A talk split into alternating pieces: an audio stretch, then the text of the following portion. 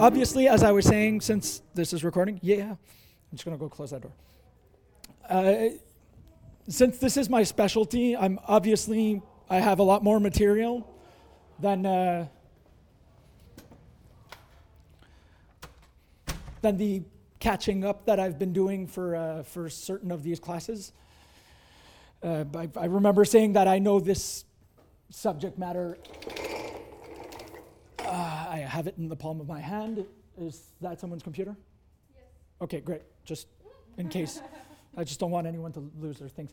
Uh, yeah, okay, so I've, uh, I've been uh, studying comic books for uh, 16 years now. So I'm pretty much like, uh, if you want to throw curveballs at me, please do. I, I know this. I won't be, there are certain classes, as I was saying, that I was catching up, uh, freshening up about certain subjects. This one I feel comfortable about.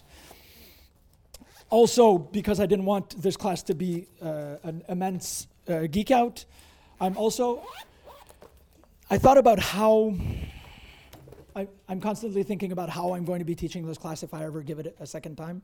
And one of the things that, that came to me in trying to take off substance or, or, overt substance for this class, but saying that there are certain very specific texts that I won't be talking about today, but I will be using later on. Uh, notably, I'll be speak- I won't be speaking of Dwayne McDuffie and the Milestone series of comics. I'll speak of Milestone later on because it works on another uh, in another section. There are also um, uh, there's a huge part of Vertigo that I won't really be speaking of, although it is uh, an ed- um, a uh, publishing house that I very much love and appreciate, but Vertigo is very experimental in their form, so I can pass certain things of Vertigo comics to the next uh, the next class. Uh, is reality too strange to be described through fiction? So the thing with comics kind of works in the same manner as what I was uh, speaking of with fan fiction, is that there is an immense tradition of uh, writing and drawing combined for sense before comic books, but there's a lot in um, in comic book studies that doesn't really have that discrepancy where they will start speaking of 16th century Catholic engravings as proto sequential art. That makes kind of sense, but I, we're, we're really going to ease into that one. The thing with comic books is that it's very hard to define uh, one of the major theorists in comic books or American comic books is a man called Scott McCloud, who wrote a book called Understanding Comics, where he is stress testing definitions. Like stress testing is you offer a definition and then you look if it works under certain circumstances. So even the even using like not saying comics but saying sequential art, which is one of the uh, of the ways that we call this form of uh, literary expression. Sequential art doesn't hold to a stress test because there are certain comics that are not sequential. There are only one uh, box. So, like one drawing is still considered comic art, but it can't be considered sequential art because there is no concatenation to it. We're not adding and we're not creating sense by putting two elements uh, in comparison or in continuity one with the other. So that's why comics is complex, sequential art is complex, um, the, even the understanding of uh, space and time when read is something really, really complicated because you can't give a, a all-encompassing definition. If these are things that are of interest to you, read Understanding Comics, where he offers, uh, Scott McCloud offers some super interesting aspects, super interesting analysis of, on how the uh, human brain reads images. Notably, like one of them that I really like to quote, I might not use it. No, no, no. Uh, he he um, shows how the disposition of panels and the dimensions of panels can evoke senses of time, where a longer panel will give the impression that the pause is longer, and a shorter panel will give the impression of having just a little uh, uh, slide of time. You're doing it on comics, aren't you? Yeah. Yeah. Understanding comics would be a great resource for you.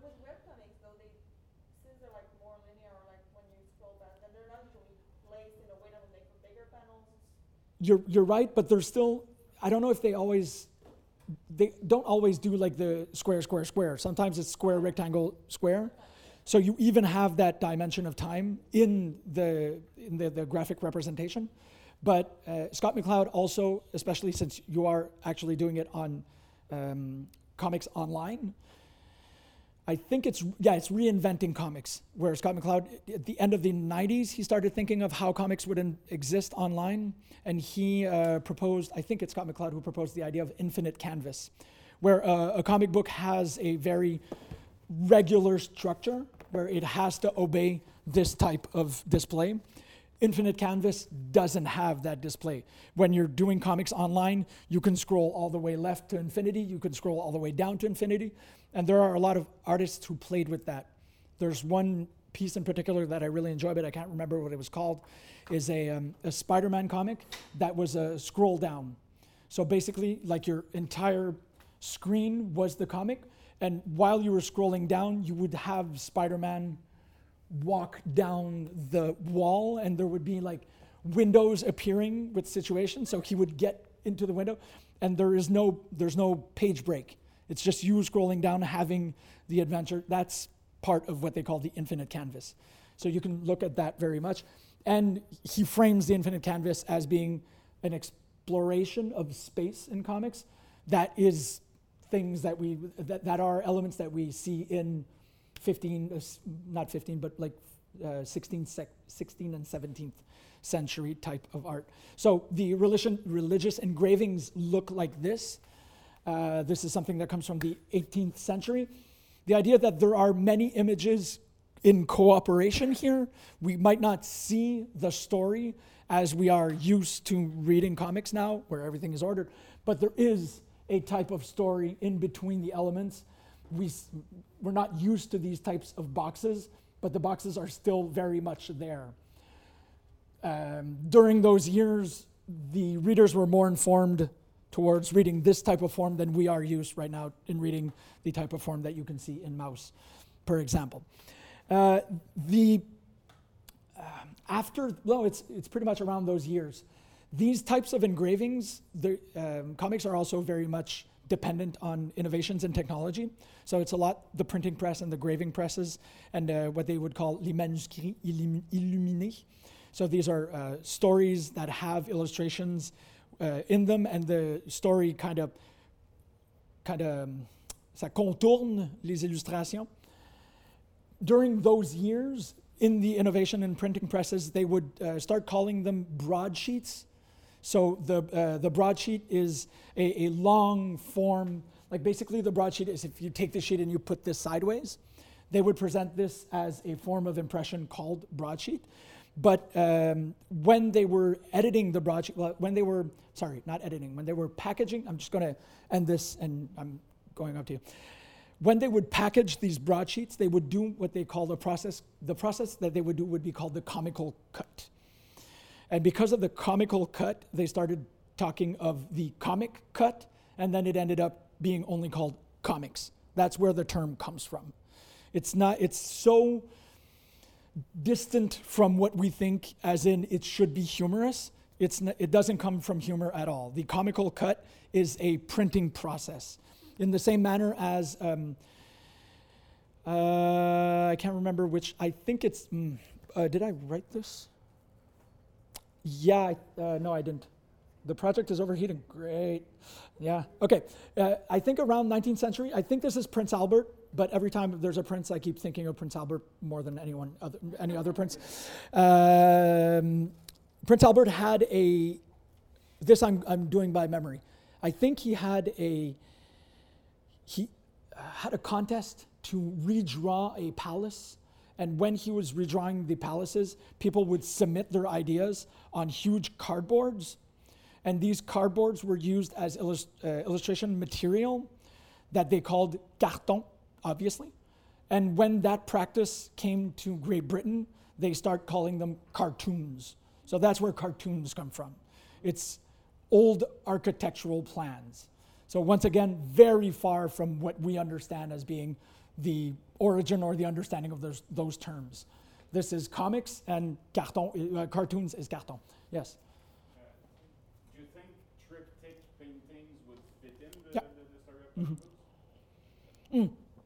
That's the thing. Some people. There's no written word, but there is conveying a story or a message through a sequence of the. that's why like some people like uh, a lot of history of comics will take those into consideration but might exclude them as seeing them more as the beginning of and by showing that this the type of reading is not new it's not something that came in with the 20th century or the end of the 19th century but uh, it, it, it's not More of a distant cousin. Exactly. It's it's a way, and there's a lot of this in, especially like especially when you're talking of uh, unknoble objects, where people will start saying, like in the 19, uh, 1970s maybe, people started wanting to do academic research on Mickey Mouse, and then people would go like, "Oh, Mickey Mouse, that's so stupid. Why are you doing that?" And then in academia, people would use examples from the past to say it's not that ridiculous. It's just you're focusing on the object, but the tradition comes from very far in our past. So there is a reason to. So, yes, absolutely. Like triptychs are seen as a proof that that type of storytelling is something that is uh, older than 200 years. That's why every good history will go back all the way to uh, Les Cavernes de Lascaux, obviously. Like people are saying, well, you know, there was a, uh, a sequence of characters and animals on that cavern. So the, the um, desire to tell stories through illustration and writing is something that we can pull all the way back to that tradition. And it presents arguments to say, well, it's not crazy that I want to talk of Batman. Uh, but it's it's also like um, as I said, it's something that's very technological, but also in those transformations there is a progress towards a fixed form. So right now, what you are mostly familiar with is the fixed form of comics. You recognize it when you see it, and you're like, it's it's basically like the that tautologic definition. A tautologic definition is a definition that goes onto itself, is saying, I know what comics is. I can say what a comic is when I see one because I recognize it. I, if you give me an example, I'll say, this is a comic, this is not a comic. It's just like a, a simplicity of definitions. I know it's a comic because it's a comic. Exactly. That it's, um, I think like the, who said that? It's, oh yeah, the, one of the famous examples of that is, uh, I can't remember who said it, but uh, it's the laws on pornography. Like, y- you don't, like, only, you don't know what, we can't define what pornography is, but everyone knows what it is when they see it. Is, and the line for pornography is completely different from one person to another. So if you give a strict definition of it, people will say, well, that doesn't include what I would add into it and stuff. But when you see it, definition, it shows me what way to go around it. yeah. Also, also there's that there's that thing. But it's like I, I couldn't say what pornography is, but I could tell you when I see it. So that gives you all the power. That's that's why like I in, in the back of my mind I seem to remember that it was someone in politics that said that. But that's also something that you can extrapolate for, for comics. You know what it is when you see it. So in our perspective, this would not enter the definition of comics. Or maybe, but in my definition it kinda it's kind of far away from it. Uh, the broadsheets, there you go. These are kind of what they look like. They, yes, you might see a lot of re- reproductions of this. Uh, the thing is that this is what I, I really like to stress on, and why the uh, class is called like this is that the it was always understood that there is an immense political power when you put text and uh, images together. There's a lot more impact and there's a lot more uh, possibility of propaganda through text and image, where books themselves have very massive ideologies and have sometimes encouraged people to go in certain political directions or certain social directions. But text image is amazingly efficient when we're trying to do propaganda and when we're trying to speak to, um, to masses. So this is one of the, like one of the examples is Benjamin Franklin that we now know as being someone very important in the United States, who published in 1754 this join or die message, where if you had only, if you had blocked out the text and you had only presented this, would not have given that much of an understand. Like it, it doesn't offer as much as an understanding of what uh, Benjamin Franklin's message uh, is. If you take off the uh, the image, at the same time you have this phrase that can be a call to arms, but can be very uh, pluri-interpretable. But the join or die Benjamin Franklin meme, I really think that this is a meme since it's been reused all the way up to the uh, the insurrection on the 6th of January. We could see these on a, on a cartoons. Thank you. That's what I'm trying to. Uh, like there, there's a, and the, in the history of the United States, there's a, a as I as we are as I'm showing right now, there's a very early understanding of this. In uh, 1770, Paul Revere published a cartoon of the Boston Massacre, and it really influenced like the anti-British uh, feeling through uh, these uh, these images. In uh, end of 18th century, we end up with something as political, but closing, uh, uh, getting a little closer to our idea of what a comic is, especially in the artist's rendering. So Randolph, Rodolphe, sorry, Töpffer, who does these meticulous pages with obviously a, a political undertone. Uh, and uh, this is like around, basically, it's around Töpffer's usage of comics that people really go with the, um, they go all out with using it. One of the things, um, is this? Yeah, one of the things that was very advantageous for comics a little later on in the years, maybe like maybe more towards the end of the 19th century, is the idea that in the United States there was a lot of uh, migrant populations. So, since there wasn't a uh, confirmation that they spoke English, having the image to be able to underline or to make explicit the written message was very uh, useful for um, papers. So, what would happen is that a lot of newspaper uh, journals would have illustrators on hand to be able to illustrate one of the or s- some of the major articles that they want migrant populations to read, especially to sway them in political affiliations. So if you want to uh, have a more, if, if uh, Italians are welcome with the Democratic Party, basically, yes. Uh, my question is a bit more technical. Uh, in the papers, uh, I think the style was called engravings or gravures. Uh, what year? Uh, I'd say 'Cause- pre, pre-digital. Oh, yeah. But, if you go back to 19th century, early 20th, um, you, you see that style where it's very line heavy Mhm. uh, to, to, to, to represent uh, shades of light, and uh, it's, uh, it's uh, black and white or black and brown type of um, It's color uh, yeah. I, I was just wondering, is it they carve a block of wood, they put some ink in it, and then they stamp it? I don't think it's wood. Uh, but yeah, yeah, yeah, it was. It was actually like the artist would draw, and they would do like a negative of it, and then there would be a, a reuse. Okay. But wood, wood carving is really earlier. We're we're we're more in metal here. In between wood and metal, there was bronze, and bronze was used mostly for um, not I wouldn't say like single usage illustration, but like Gustave Doré would use a lot of bronze. Um, we're in between, but once again, this is the type of thing that they wouldn't be used as much if they were expensive. The more that the technology is accessible and that the printing presses can use them in a turnabout manner, the more it gets used. And then people such as um, did I did I write this one down? No. Uh, who's uh, duh, duh, duh. there's an actual. Uh, hmm. I thought I had this written down, but I can't.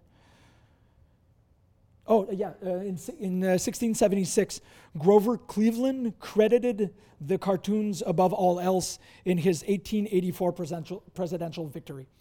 So, like, they understood very quickly that they would. It's interesting how comics were what the internet was in elections like eight years ago. how the fir- like people say that Obama was the first uh, internet president because of the Yes We Can movement, but then there was like the, the actual real first uh, internet president, which uh, was uh, Donald Trump. So like there's there's that type of I won't say disruptive technology, but very popular technology that is used to sway opinions politically. And it, this goes up to uh, all the way back to 1884, where Grover Cleveland wins, and he goes like, "I really want to thank the comics for giving me the opportunity to be to be president of the United States," which is strange. So uh, to faire, and then we go. Uh, end of the 19th century. Yeah. Okay. No. No. No. no. Okay. Yeah. It, uh, end of end of the 19th century, you end up having because. Yeah. In what? The yellow bastard. Was it something like uh, Yellow Nate journal. Justice kind of thing about the Yellow yellow kid with the rights? Oh yeah, the yellow papers, which were Or the yellow paper? yeah. Yeah. like Randolph Hearst and um, uh, Pulitzer. yeah, yeah, Joseph Pulitzer. Uh, yeah, yellow. The,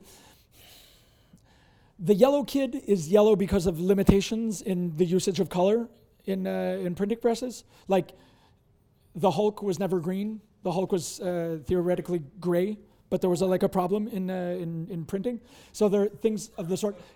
yeah, it's, the first Hulks were really really gray, and later on, someone re-explained the history of Hulk by saying Hulk. The more he becomes beast-like, the more he is gray. The more he is green, the more he is Banner. So there's like a shading of Hulk. Yeah, yeah. I study these things.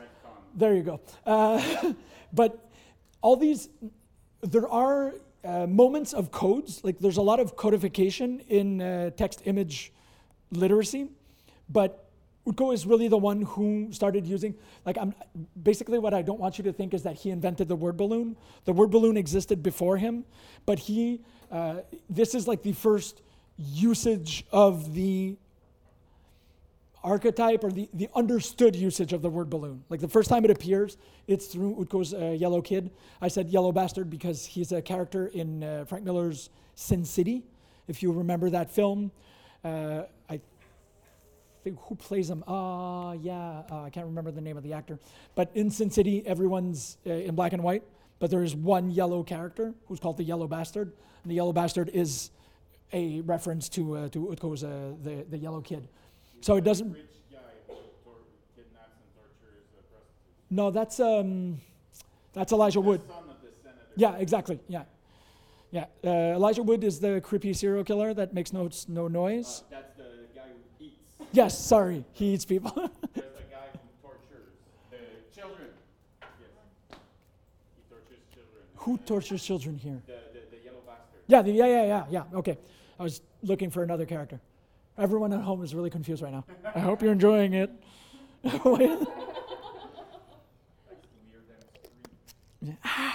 Um, so yes, there's something in the especially like uh, also adding uh, textual elements to the visual, where there would be like uh, feelings of emotions and stuff of the sort. So these are all things that are, have been added on. There are certain codes like uh, right now we're being very well informed in right now, like maybe in the last ten years, a lot of the uh, the Japanese style of uh, of uh, drawing, the codes like the the um, the drop of water, the uh, uh, certain form of eyes, uh, yeah, the the tears, which weren't codes of reading in North America until maybe like 20 years ago, where people started getting these codes. Now these codes have been integrated in children's animation and they appear pretty much everywhere. So this is the same thing, is that what we consider a fixed form is just uh, borrowing techniques until there, something happens. As you can see in, uh, in Yellow Kid, there are no boxes. We're still using the entire page as canvas. This will be uh, recuperated later on through uh, Will Eisner's art. I won't be speaking a lot of Will Eisner today, sadly. Uh, in the most expressive uh, artists of that time, I obviously have to uh, speak of Winsor McCay. Winsor McCay had a long running series called uh, Little Nemo in Slumberland, where it would be basically a child falling asleep and entering a fantastical world. and in the fantastical world, there would be these like he's riding his bed here, and there's all these usages of, of uh, wavy forms, and really like up until the point where even the I should have get it, got a higher res version, but the bed tangles itself in its own um, legs, and then Nemo falls off, and here you see him falling off of his bed.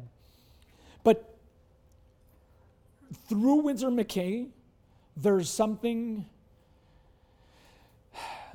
People in comics are constantly referring back to dream states. Like every 10 years, there's something that speaks of the dream state. And it, I wouldn't say like it starts with Win- Winsor McCay, but a lot of references call back to that time.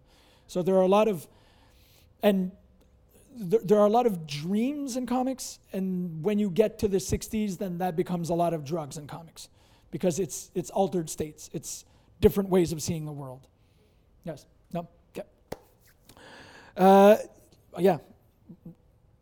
Suffice to say, Yellow Kid is really like the first widely recognized comic book character. There are like first of everyone, but he's the first recurring character that people would even buy papers to keep uh, following his adventures. And then Nemo comes up, and then a lot of other characters comes up. Yes. Uh, Yellow Kid was published by two different authors. I, I, I think, yeah, like uh, uh, Hearst had Yellow Kid first, and Pulitzer hired a, an artist to copy Yeah. uh, the, the Yellow Kid concept and bring in more readership in uh, News of the World. Uh, Exactly. Yeah. He so wanted. There were like two Yellow Kids uh, at the same time that were written by different people. and and the public wouldn't mind. That's one of the, the real aspects is that there was no recognition of Outcault's Of im- yeah or his importance. It's basically as long as we draw someone yellow, we can publish it all over the place, and people won't even see the difference. and they will buy it. Yeah, and they will what? Buy it. Yeah, sorry, I heard diet. They were looking for Yellow Kid in, in their paper. And that is the type of reasoning that brought on a lot of the superheroes. Is basically certain superheroes were in-house creations. We have this guy, like we have Superman. Let's try Super Guy. Let's try Super Dude. Let's try, and then everyone's like, oh yeah, it's that Superman thing. But they wouldn't really. There wasn't really a huge discre- discrepancy in between. Like, a, so, th- and that happened uh, later on through copyright, where certain characters would be called like Shazam originally was called uh, Marvel Man, but then Marvel Comics went, you're not allowed to use the word Marvel, so he was reused as Captain Mar- uh, no, he was uh, Captain Marvel, and then they repackaged him as Shazam, but Shazam is the word that he uh, speaks out loud to be able to get his powers. So, like the legal aspects came a lot later. Sorry for scrambling things right there. Um, the uh, one of the things also through uh, Winsor McCay is that a lot of people have started. I can't. I, I wouldn't want to say that this is when people started taking comics seriously, because it took a lot more time. But this is the moment where people started thinking of comics as being a, an, an artistic expression coherent with the ideas of the time. So Winsor McCay was speaking of dreams and the unconscious and uh, how dreams uh, are waking dreams or sleeping dreams and how they have an effect on our tangible life while Freud was becoming pretty popular. So people were reading both in a coherent understanding, not saying like the comics are entirely separated from the intellectual life. There were people who would see in Winsor McCay a form of application of Freud's theories. This will also be uh, a lot more uh, concrete later on. Did I do? Yeah, okay, not now. Uh, later on, you'll get uh, certain like pulpish characters. So I don't even know, like, does anyone know Dick Tracy? Okay. Of course. Okay, of course he knows. Okay, okay. But anyone else? Okay, the, is it because of the film? Uh, it, it was my first contact Exactly. That, me too. So it's fine. Uh, there's there's no shame there. Uh, Dick Tracy was a, was a, an amazing film directed by Warren Beatty where he played the t- titular character. There was a moment around the mid '80s, mid to late '80s, where uh, there was a huge grab for uh, intellectual properties of superheroes, and Dick Tracy was one of the very uh, salient one. We I'd, I'd go up to the point where saying it's might be one of the first convincing comic book adaptations, especially around the fact that like Madonna's in it. Uh, Warren Beatty uh, plays a character. I think Al Pacino's in it. He plays Mumbles. Okay, who plays Mum- Who plays Mumbles? Uh, oh, Mumbles is uh, Dustin Hoffman. Yeah, there you go. Uh, uh, Dick Tracy is a um, on the beat, like th- what they they call him. It's weird because it doesn't. These words aren't really great, but it's scientific romance, but it's not scientific nor romantic. It's more like very romantic around the idea of crime fighting. And Dick Tracy had gadgets. He had a communicator watch, and he had a a very um, strange rogues gallery. So he had a, a one of his villains was a man named Flat Top. So basically, the guy had really like a flat head, and one of the other gangster villains was Mumbles. He had like all of these types of rogues that uh, are recuperated later on by Will Eisner's The Spirit, but are proto or like something that are very evocative when we think of Batman, for example starting with Batman as having him as a central character, but having all these villains around him that are colorful and strange and and uh, uh, in, like individuals, but each have like a, a personal dimension. Yes. Now that you mention it, yeah, I, I can clearly see the parenthood between the, the Warren Beatty movie Dick Tracy and uh, Tim Burton's Yeah. Batman. Well, that's it's those years, like five years apart, maybe. yeah, but you can clearly see which came first and who drew inspiration. Oh yeah, mhm. yeah, because the Dick Tracy is super colorful. It's really like explosive. It's it's really really fun. It's a but very clair obscure at the same Yeah. Be, yeah, you're right. It's basically something if you ever if you're looking for a, a good action flick or adventure, mostly more of an adventure film. It's really good. Uh, but uh, the uh, Dick Tracy cannot be considered a superhero because he does not have superhero superhuman characteristics. The first superhero would be it, it's like a tie in between a character called the Phantom that was also adapted um, on the screen where uh, Billy Zane, the bad guy from Titanic, played him. Uh, the Phantom gets his powers from a crystal in Amazonia. So some people say the Phantom is the first superhero. Other people say that Popeye is the first superhero because Popeye has supernatural powers because of the spinach. So there's like a yeah, but you know he's obviously not a superhero. You're like yeah, well, he's still super strength and uh, so there is It's like yelling Shazam to get your powers. You take the can of spinach. Yeah, yeah, no, it's. I, I think he doesn't. People argue with the idea of Popeye because it's not the archetype of the superhero. He's kind of bubbling and stuff. But if you're looking for the first superpowers, it's Popeye. And And people get like, Popeye cartoons were notoriously uh, very racist. Oh, everything during that time was notoriously very racist. There was, uh, the, the, the wartime uh, car- the, the, the war, wartime cartoons, Popeye was always like fighting the Japanese, and it's, it's, it's Superman had a slap a Jap campaign. It's it's uh, yeah. Superman was like, hey, if you ever want to help your country, slap a Jap. Whew. Yeah, there's some there's some dark dark history there. Yeah, no no no yeah. When I'm I'm often asked to to to to comment on how propaganda evolved and stuff, and you just can't go back. When you go back, everything becomes horrible. It's just you, you can't trust anyone. It starts like everything starts to get a little bit okay around the 60s, where we'll see there's civil conscious that civil consciousness that comes in, but before that, it's very us versus them, super us versus them. Uh, okay, so uh, Dauber writes that, and this one I checked, so there shouldn't be too much errors. The Age of Heroes was in the air, and uh, like the end of the 1930s, the age, uh, sorry, beginning of the 1930s, the Age of Heroes was in the air, and if in more literary fiction they took the form of Hemingway or Steinbeck's rugged, put it all out there masculinity. In Pulp Fiction, the mysterious manhood of the shadow, because the shadow knows what evil lurks in the heart of men. If you're interested, Alec Baldwin plays the shadow. Uh, there's um, a crazy Tibetan dagger with teeth that screams at people. It just should be like a selling point. Just go watch The Shadow. It might not age that well. The comic book business recognized, consciously or not, the appeal of combining these contradictions into a single individual behind a mask, even if said mask was just a pair of glasses and the strategic positioning of a, ah, no, a spit curl, sorry.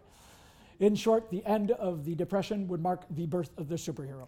So, as I was uh, speaking earlier on, the idea of having these icon, uh, iconographic, iconographic, yeah, iconographic um, elements appearing all over in the history of comics, and then some people recuperating them, and then them being recognizable signs. This uh, is also the case in how superhero characters were created and how comic book characters were created. We took a little bit of this, we took a little bit of that, took a little bit, uh, uh, uh, boof, this character. Yes, wait. No, I was just gonna say the word is iconography. Iconography, sorry. Still working? Yeah. All right. Just in case. Just in case. Uh, uh, wait, I think I'm going all the way to Golden Age. Okay, not going to go to the Golden Age immediately. Since everything doesn't, I'm continuing on this idea of pieces of. So the language of comic doesn't appear as a block, it's just practices and practices until it becomes habit. Superhero characters are also attributes, characteristics until they become a full fleshed archetype. This is the same thing with the book itself.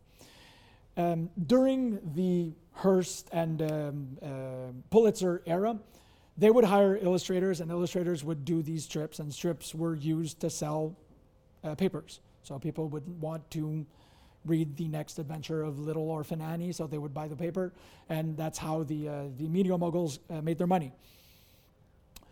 Uh, in uh, 1911, a paper called the Chicago American, they ended up like what happened is that they saw that they had discarded papers, so they went, wait, let let's take just the strips, let's put them together, and we'll. Um, the, the, the thing would be if you would send six coupons to the paper, they would send you the little book. So it's like six coupons are six proofs that you bought a paper. So you have like you would cut it off, you would put it in an envelope, you would put like a dime for the for the shipping fee, and you would send it to them, and they would send you a book. They were just trying that out. They sold 45 45,000 copies in the first week. In the first week, just completely misunderstanding how popular this would get. Uh, yeah, seems so. 1934, Max Gaines does exactly the same thing, but he just stumbles upon a warehouse full of abandoned comics, and he does like the first anthology that is called um, I have Sunday Funnies, but it's Famous Funnies. Famous Funnies and Funnies on Parade is he would like buy old papers super cheap. He would cut them up, he would staple them together, and then he would sell them. Actually, he tried it, and then what happened is he, he tried it once. He, they were 10 cents uh, a pop. He put them on a, a newsstand, a friend of his, and it like in the morning he had sold them all. So Max Gaines became one of the important moguls of the of comic book history just through that technique, getting old papers, cutting them up, stapling them, and selling them off. Uh, obviously, this type of thing got more and more popular. So uh, there are people such as Harry Wildenberg who started offering comics every time you would fill your car at, at Gulf Oil. And that would get people to buy gas, and that would get people to buy more comics. So this, these are all like, in, um, yeah, that's fine. These are all like little initiatives that are. T- what's special is that there is no one model. It's just the comic that ends up being in circulation, and since there are that format exists, then people are like, oh wait, I can use the comic to bring them to my gas station. I can use the comic to pass my overstock, and so again, it's not something that happened as in Max Gaines did something and it became the standard, it became the format. It's plenty of different little intrusion or uh, attempts in selling comics and realizing that they're massively popular and just going, okay, well, we need to start doing more of this and how can we be creative in distributing these, uh, these types of comics. So then you go up to 1932, uh, Independent News, which is founded by Harry Donenfeld and Jack Liebowitz. Uh, independent News are an independent news organization. They are doing these strips that are closer to uh, adventure titles or detective or action titles. And they have this idea of saying, in our anthologies, let's see if we can, uh, because the, uh, the famous funnies were, uh, well, discarded, but they were um, uh, disparate. They were, uh, yeah, it, it wasn't like th- there wasn't it wasn't all Popeye strips. It was just like anything you can get. You kind of there was no coherence within the book. It's kind of patchwork, but it's more like samples. There you go. It's it's just a, a, a sampled pack of strips that you could have read or haven't read. And independent news, what they did is they went, let's make one that's coherent. So let's make the the first two that they did is uh, adventure stories. So it's like these strips are all adventure themed, and the second one was called Detective, and the second one became an editorial branch on itself of independent news. It started calling itself Detective Comics, and then ended up calling itself DC. There you go. that was the first ah I got in the class. And yes. Yep, so that's how it started. In the golden age of comics, in 1931 to 1954, as everything in history, we cannot precisely situate eras, especially things that are kind of. The golden age starts pretty obviously. It, it's not complicated to say that it starts off with Action Comics number one, with, uh, with uh, the, the creation of Superman. Uh, and then it goes all the way to the, basically what I'm trying to say is that it's porous. Some people argue that a certain comic will will be like the, the announcing cry for one period. Some people say that it's another, but Golden Age comics always start with uh, Superman. Superman was created by two guys from Cincinnati, uh, Joe Shuster and um, uh, Jerry Siegel, one of them of uh, Canadian descent. This part I am intentionally extracting from this class because in Superman there is a very important block of the construction of American ideals that I'd like to keep for Canadian American culture. Is that okay? Okay, because I like I was thinking about the fact that you might not all graduate. So should I be giving everything here? No, but like intentionally or not, not. In, yeah, some people might. You might just get work. That, that, no, I don't think you'll fail. I, I, I would be very surprised. But like, uh, in, as a teacher, I was like, do I do I put everything in my class, and then if you do Canadian American culture, I'm like, oh, everyone that was there last time, I've already said this, or do I start putting in like blank spaces and going, Superman is so important in the construction of American identity that I won't talk about that because, okay, the fact that uh, Shuster is part Canadian, the most important prize of Canadian comics is called the Shuster. The fact that a lot of people are, uh, there's, uh, in, in the media, anytime Superman pulls away from the American identity, there's always like a huge debate in the United States where Superman is, uh, like I think a year ago, retracted on truth, justice, and the American way. He is no longer associated to the American way. And then obviously some people in the in the right went like, "Oh, Superman is ours! How dare you?" Uh, but he's an alien. It's just that simple. But there is uh, in the uh, character of Superman a, a very interesting exchange in between the American and the Canadian identity. So I'll keep it for that. What's important to know is that Superman took, I think, six years to be sold. He was rejected seven times. They, it, it's not an instantaneous success. These two kids actually uh, wrote a lot of characters. But what is important about Superman is that as I was saying earlier on, he is a composite of plenty of elements. He is of a base, like his base comes from a character called Doc Samson, which was more of an adventurous, um, huge boots, crop top, white shirt, opened up, like adventure guy. But then what's really like why Superman is such, I, I keep saying this, and I, I feel very cheesy when I say this because it needs to be explained. In my regard, Superman is a perfect idea. You can't really change anything around him or of him because the, it's, he's, he's like a diamond. Everything, uh, to not sound too geeky, I say that about baseball also. Like baseball is just like a perfectly measured sport, and that if you change one thing, it'll it'll throw everything out of balance.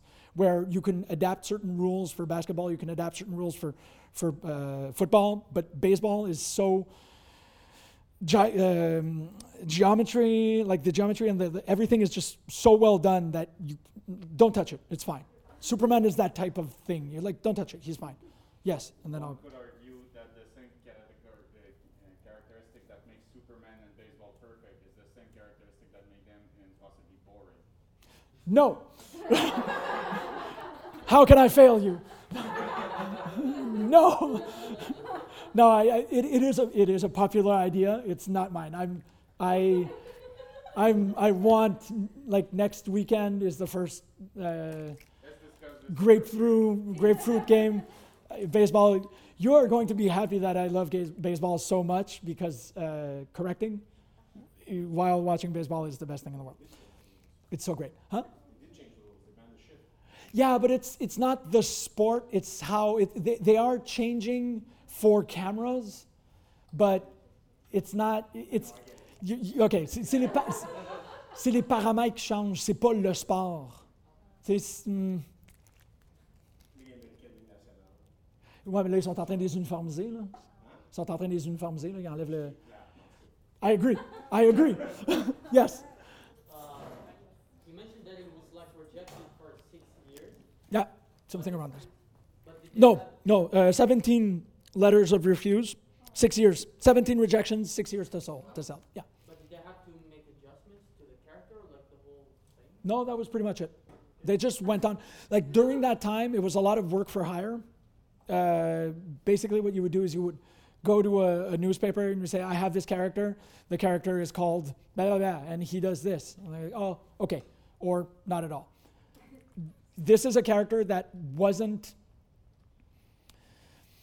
since he was like uh, as i was saying like he's doc samson but he's also he comes from space. So there's the the the, um, the core adventure type of the character is there. Then you have the science fiction aspect to him because he's an alien. And you add the urban superhero element. So super, why superman is such a great idea is that he is three types of story in one character. And that, I, I, I'm not shocked anymore in saying that it takes six years for people to get to that point because you need to, you need to exhaust all the other archetypes. Like, people need to start getting bored of the action hero and then a little bit bored of the Martian hero and then a little bit bored of the, like, the, the, um, the, the thing about the underwear on the outside of his, uh, of his costume comes from the tradition of uh, uh, strongmen carnivals. That's why the, the, the underwear on the, are the, on the outside, because carnival men had these huge diaper underwear, and it would, it would be like a, a symbol of strength. So the fact of having, and the cape is for movement. It's the best way of illustrating movement and displacement without having like the, the, the idea of having um, speed lines or, or even airlines around characters weren't very present during that time. So adding a cape is just uh, an accessory to show the movement of the character. Superman is going quickly in this direction because the cape flies. That's, that's why there are capes. Yes? But like in the early days, let's say he didn't have cape, would it be like harder for the readers to understand what is he doing exactly? Because I know like right now it's easier with colors and everything, but like, like early days. I wouldn't say harder. I think people wouldn't, like, since the language wasn't that developed, they weren't thinking of that. It, the, adding the cape gives like the, um, a lot of, uh, of comic historians, especially art historians who speak of comics, consider this this image. I'm I'm overusing this term, but this image is perfect in uh, art history understandings. Like the, the fact that I, I heard someone speak about it for like 40 minutes, and I was amazed. Uh, there's a movement in this page. You start off by this ellipsis. You go to the tire. You get, because the eye always goes to the first character, so you get the forefront character, and the eye also goes to the center. There is a centering of the subject here that works. It just attracts the eye and it brings you to the central subject in having like it's almost as if you have a you have an entire story. You're looking at the car crashing, you're looking at the reaction of the people around them and then you're looking at who's doing this. Who can move the car, who can create this. So like there even like in comic studies there are people who have written stories about this guy. Like, why is he there? Why is he so important? Because there's in the display of the elements, it's, it's just, it just attracts. In design theory, this is an A plus, basically. Yeah, it's based on the golden ratio. Yeah. Yeah, it's mm. It's there, but you don't, like, instinctively, you wouldn't see it, but it's exactly, the golden ratio is right there. And that's why, if it, if it was proposed, fro- like in 1932, all those ideas existed, but they're all there. It, it becomes like just, that's why, once again, perfect idea. Everything becomes one thing, and it, and it, it, it it's, Superman is bigger than the sum of his parts. So that's how he becomes something else. Uh. Oh, yeah. This is also very important in the history of comics. Uh, this becomes a massive success, obviously, because there are also a lot of uh, literary precedents. We're speaking also of, um, uh, uh, um, in philosophy, uh, Nietzsche starts speaking of uh, Übermensch, the, the superhuman. There's a Man in Superman that's a play by George Bernard Shaw, and Gladiator, a novel by Philip Wylie that's immensely influential during that time. So, in comic books, in culture, and in literature, Superman is kind of like a, a, a, a bullseye of all these things. So, uh, yeah, and then it becomes some sort of a success. They sell, this will kind of, this will, this will hurt. Um, the rights for Superman are sold for $130 this will become an underlying thing in the history of comics is that everyone gets screwed over. Uh, Siegel and Shuster only started getting royalties in 2008, I think. Yes, there was court and court and court and court and court and court and court. It's horrible. Mm, We're not, we're not going to talk about all Alan Moore. We're going to ha- talk about one of the persons that I've never met in my life, but I hate the most in my life. I, I absolutely like. I'm to the point where I almost don't want to put his name there because I, I hate that. No, no, uh, the the guy right under. Yeah, hate that guy. So much hate that guy. Hate that guy in such a bad. Uh, it's I. I've never. I do not believe I've ever hated someone as much as I hate that guy. Like really. Like I've. I haven't met him, but everything that I know about him now is pure hate. I absolutely despise this guy.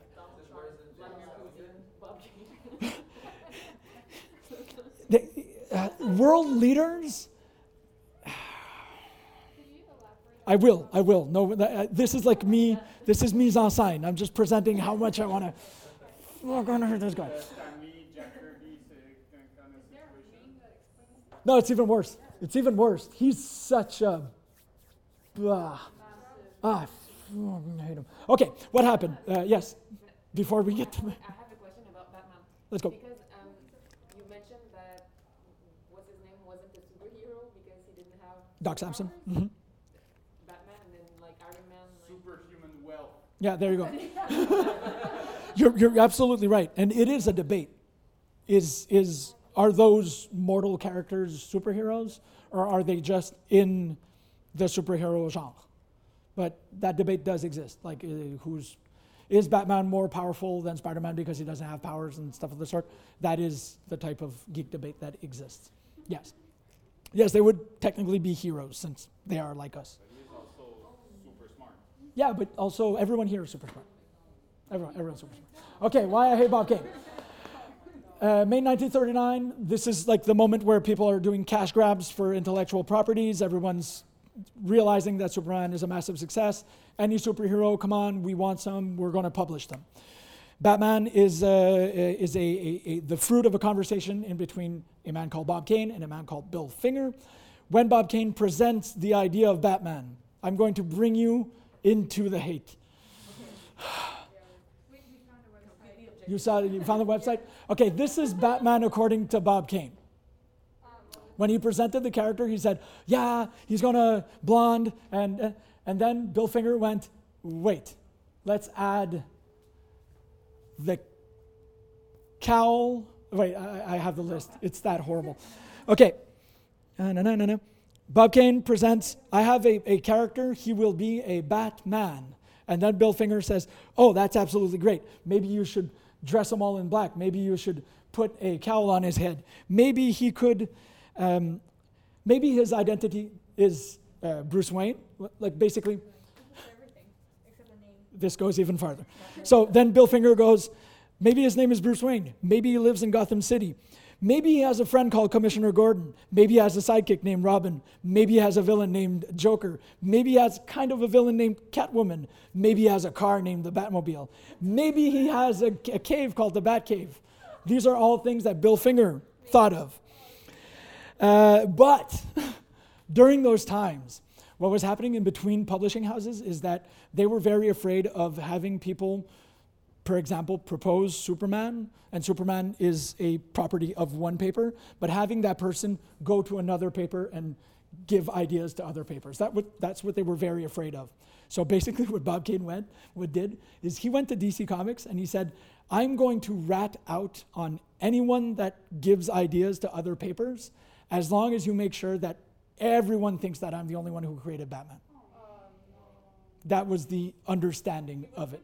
The, the, a massive snitch. I, I, that's it. It's the combination of ruin, like, obviously, the man has no talent. obviously, he never drew an entire issue of, of Batman himself, and he also screwed over a massive amount, amount of artists to make sure that DC always respects the contract of saying Batman created by Bob Kane and Bob Kane alone. Yes, he's dead. Oh, yes. But he didn't but he died after the TV series, so he died immensely rich. Like it- I don't know. That's on the grave. Now you're you're you're you're, you're furthering me on like you, you don't know but you're egging me on this one and this is where it like it really hurts as a geek. We don't know where Bill Finger is buried because he was so poor that he doesn't have a grave. There's no way of knowing where the creator of everything around Batman is buried because he was so poor when he died. But to this day, right, like at the end of a Batman movie, does it say like based on a character created by? Only it only started in this is the end of my class, but it only started in two uh, have the date, season four of Gotham. Oh my God, yeah, that's Yeah, really that's recent. that's when it started. The first series where they acknowledged the fact that is co-created by Bob Kane and Bill Finger. But there's also like there's Bill Finger, but there's also Jerry Robinson. Uh, there's also uh, uh, Dick Sprang and Jerry Nelson. Like Bob Kane, for 50 years, made sure that anyone who worked on Batman was not named. So I hate him. I so hate him. Was it yes? Sorry. But looking at the similarities in there, did they just just say like after a few years, you're not gonna make Batman, but your guy we're gonna name him Robin? Because he looks pretty much it. Did, did he invent the character Robin after? Uh, no, no. The, uh, Robin was invented pretty close to the original Detective Twenty Seven. I know there was a rec- like it, there's um Because it looks pretty much like He- and Wayne, so they just there's a mockery of the original Batman in the Batman mythos, but it's uh, a character called Azrael. Azrael is I've read once that it was a joke on on the uh, Bob Kane Batman is the fact that it's a character who has a fervor that believes that he is Batman, but he's not Batman. But the more that you tell him he's not Batman, the more he becomes insane, and that's why Azrael ends up taking Batman's place in uh, after Bane breaks uh, Bruce Wayne's back. Like there's a joke of having a fake Batman, a psychotic fake Batman, within the Batman mythos, and Azrael kind of looks like that. That I've, like I read that he's present. Like the, Well, It- because I know they changed it after, like, Azrael, like, after a few years, I read, like, the comics about him. And he became, like, more as the knight, and not Mhm. Batman. He looks like, well, they sort of, like, give him a chip in his brain. And He thinks, like, he's a crusader knight. Mhm, yeah, that's the cross and everything. Yeah. that's the the the um, that's like the fixed form of the character. It's what like even in Gotham, that's how he's represented as being a holy knight. But in Gotham, I think he, they even associate him with the uh, Court of Owls, if I remember correctly. And the Court of Owls is something that came in like in 2010 or 12. So Azrael is not. I, what I'm saying is that when he was thought up, he was thought up as a jab, and then people continued writing him. And as in all serialized uh, literature, eventually you get to the core of the character, and that's the Templar identity. Yes, but there's in the beginning when they were like, "Oh, it would be great to have this guy who comes in and pre- and replaces Batman and believes that he's better than him, but ends up being an absolute utter failure." It would be great to have him reference back to the to the to Bob Kane's original creation. I mean, they did the same thing to Superman right after, like, where they created the failure version of Superman they called Bizarro. Bizarro, yeah, but Bizarro starts in the '60s, even the '50s. That's the drugs thing. Bizarro's uh, a lot of drugs. It's so great. Yes, uh, sorry, yeah. We found the grave of Bob Kane. Oh no, not no. Bill Finger has no grave. yeah. Oh, you want me to go defecate on you? Yeah. Where is it? You want to dance on the grave of Bob Kane. Yeah. I wouldn't dance. I, I really, I it's really in hate him. Forest Lawn Memorial Park in California, USA. Yeah, it's so far. On the website I found, there's even pictures of like what the grave looks like. If, Yeah, no, no, that'll trigger me way too much. I can't deal with that. There's the little Batman logo on it, isn't there? oh my god, the, the face of the dude. Yeah, no, he's that You want to fucking. I hate that picture. I hate that picture. You just, on the side. it's such a horrible picture. That's that's It's a punchable picture. it's the it's the picture. That's the uh, the post uh, '67 TV show. Look at all the money I made with a character I didn't create. Face. Exactly. Ah, I I so hate him. Yes, sorry. Uh, as far as I know about Batman, there's like three main ways Batman is uh, portrayed. You either have the the World's greatest detective. Crusader, you have the Dark Knight, the world's greatest detective, and and that's more the Frank Miller thing, the deranged sociopath who enjoys breaking legs and Dark Knight. That's Dark Knight.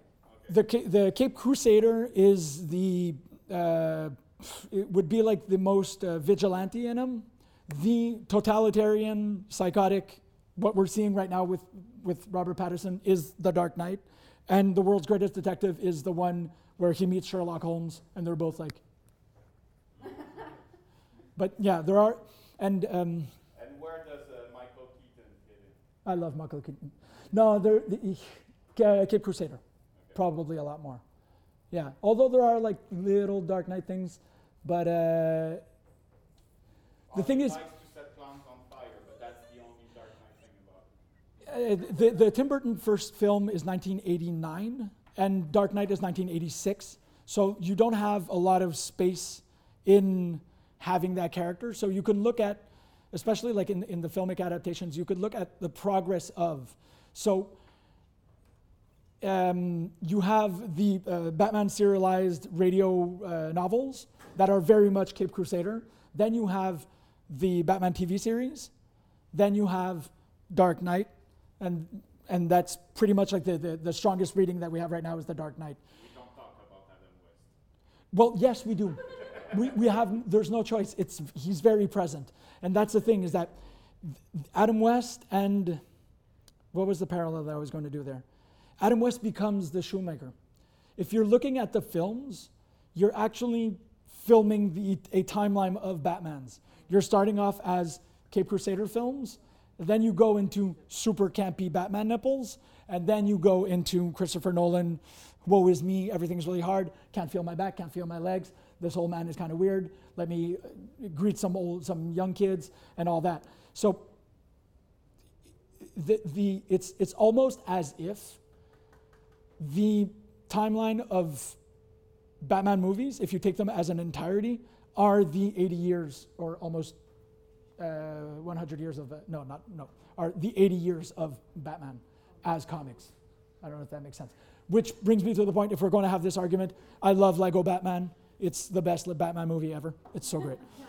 Oh, I love Lego Batman. Oh, everything's in it. It's that's the thing is that eh, uh, what I've been saying about Superman. When you look at Lego Batman, all the identities of Batman are there, and even like Billy Dee Williams plays Two Face, which is the smartest Easter egg you can have. I mean, it's better than Clooney's Batman.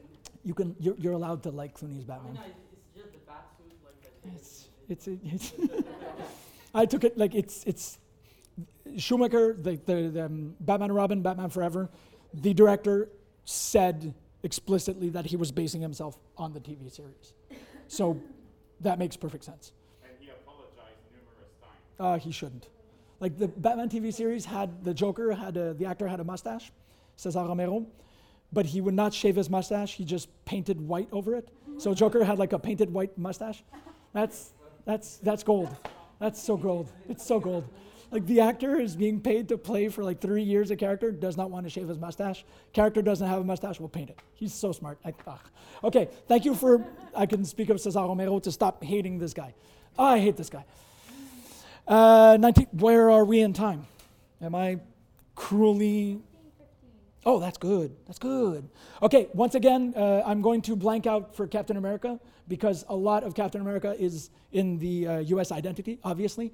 What, uh, and there are a lot of readings of the US state of uh, culture and politics through Captain America. Like if you read linearly, you can take like Watergate, if you're reading Captain America while the Watergate scandal is happening, there are some huge undertones. Same thing with the, um, the War on Terror, the Bush era, when you're reading Ed Brubaker's Captain America during that time, super clear. If you're look, reading uh, Nick Spencer's Captain America, when Trump was first elected, there's something amazingly fascist in it.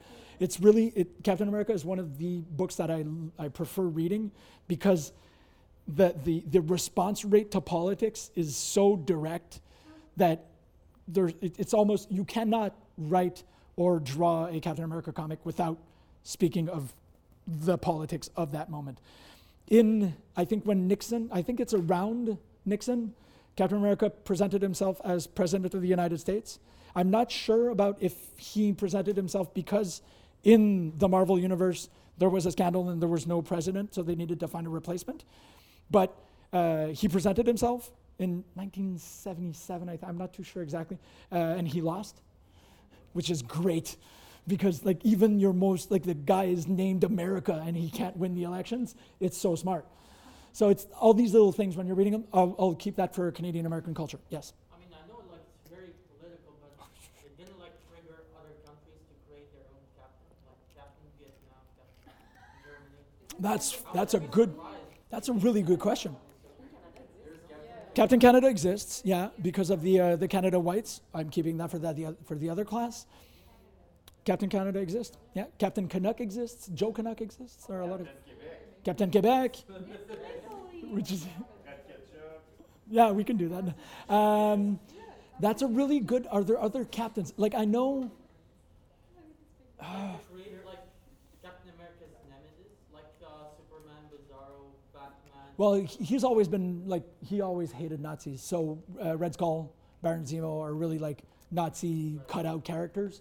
But um, this is really interesting about this cover is the fact that uh, Captain America sold so well because th- this is really like a declaration of imaginary war, where Superman had went to Europe to fight during the Second World War, but this was the first cover where someone really, literally punched Hitler, and people were like, "Oh fuck yeah!" and they bought it.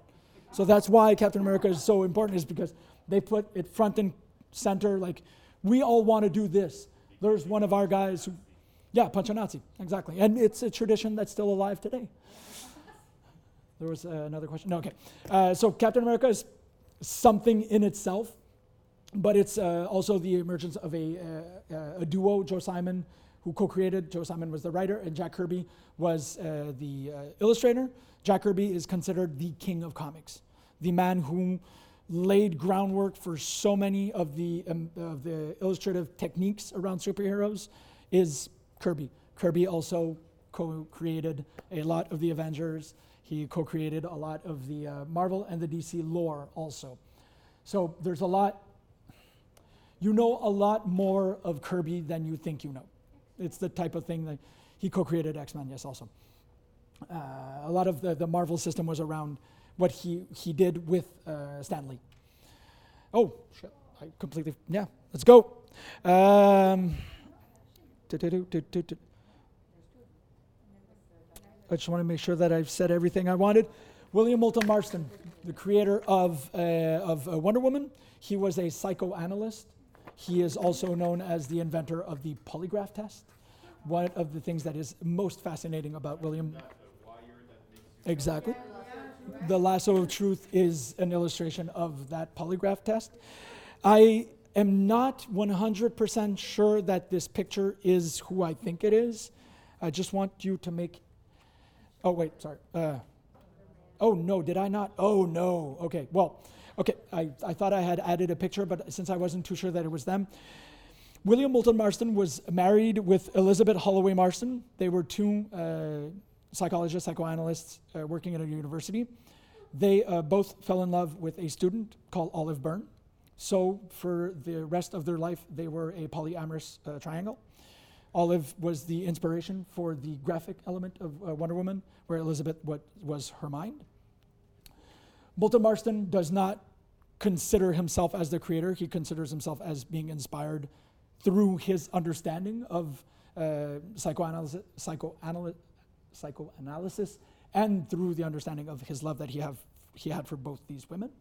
The thing is that William Moulton Marston died before them, so they went on being a couple without him afterwards. Uh, he wrote a book that is uh, very near and dear to me called The Emotions of Normal People, in which he presents a type of graph. Earlier on in class, when I was uh, speaking of the humors, and everyone kind of revolted around that idea, which is insane. Uh, Moulton Marston and uh, his, uh, well, actually, like the trio, because they all worked together for a very long time, presented a, a model called the DISC model, which is a model of uh, personality.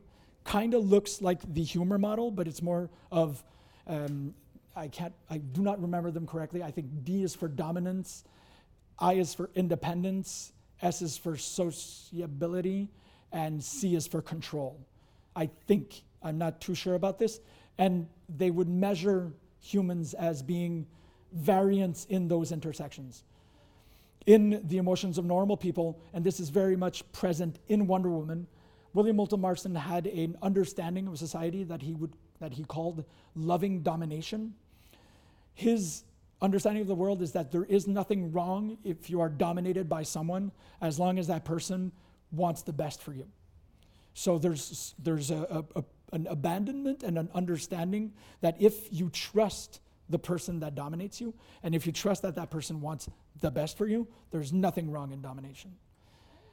He, that becomes exactly very present in Wonder Woman, why she is being tied up all the time.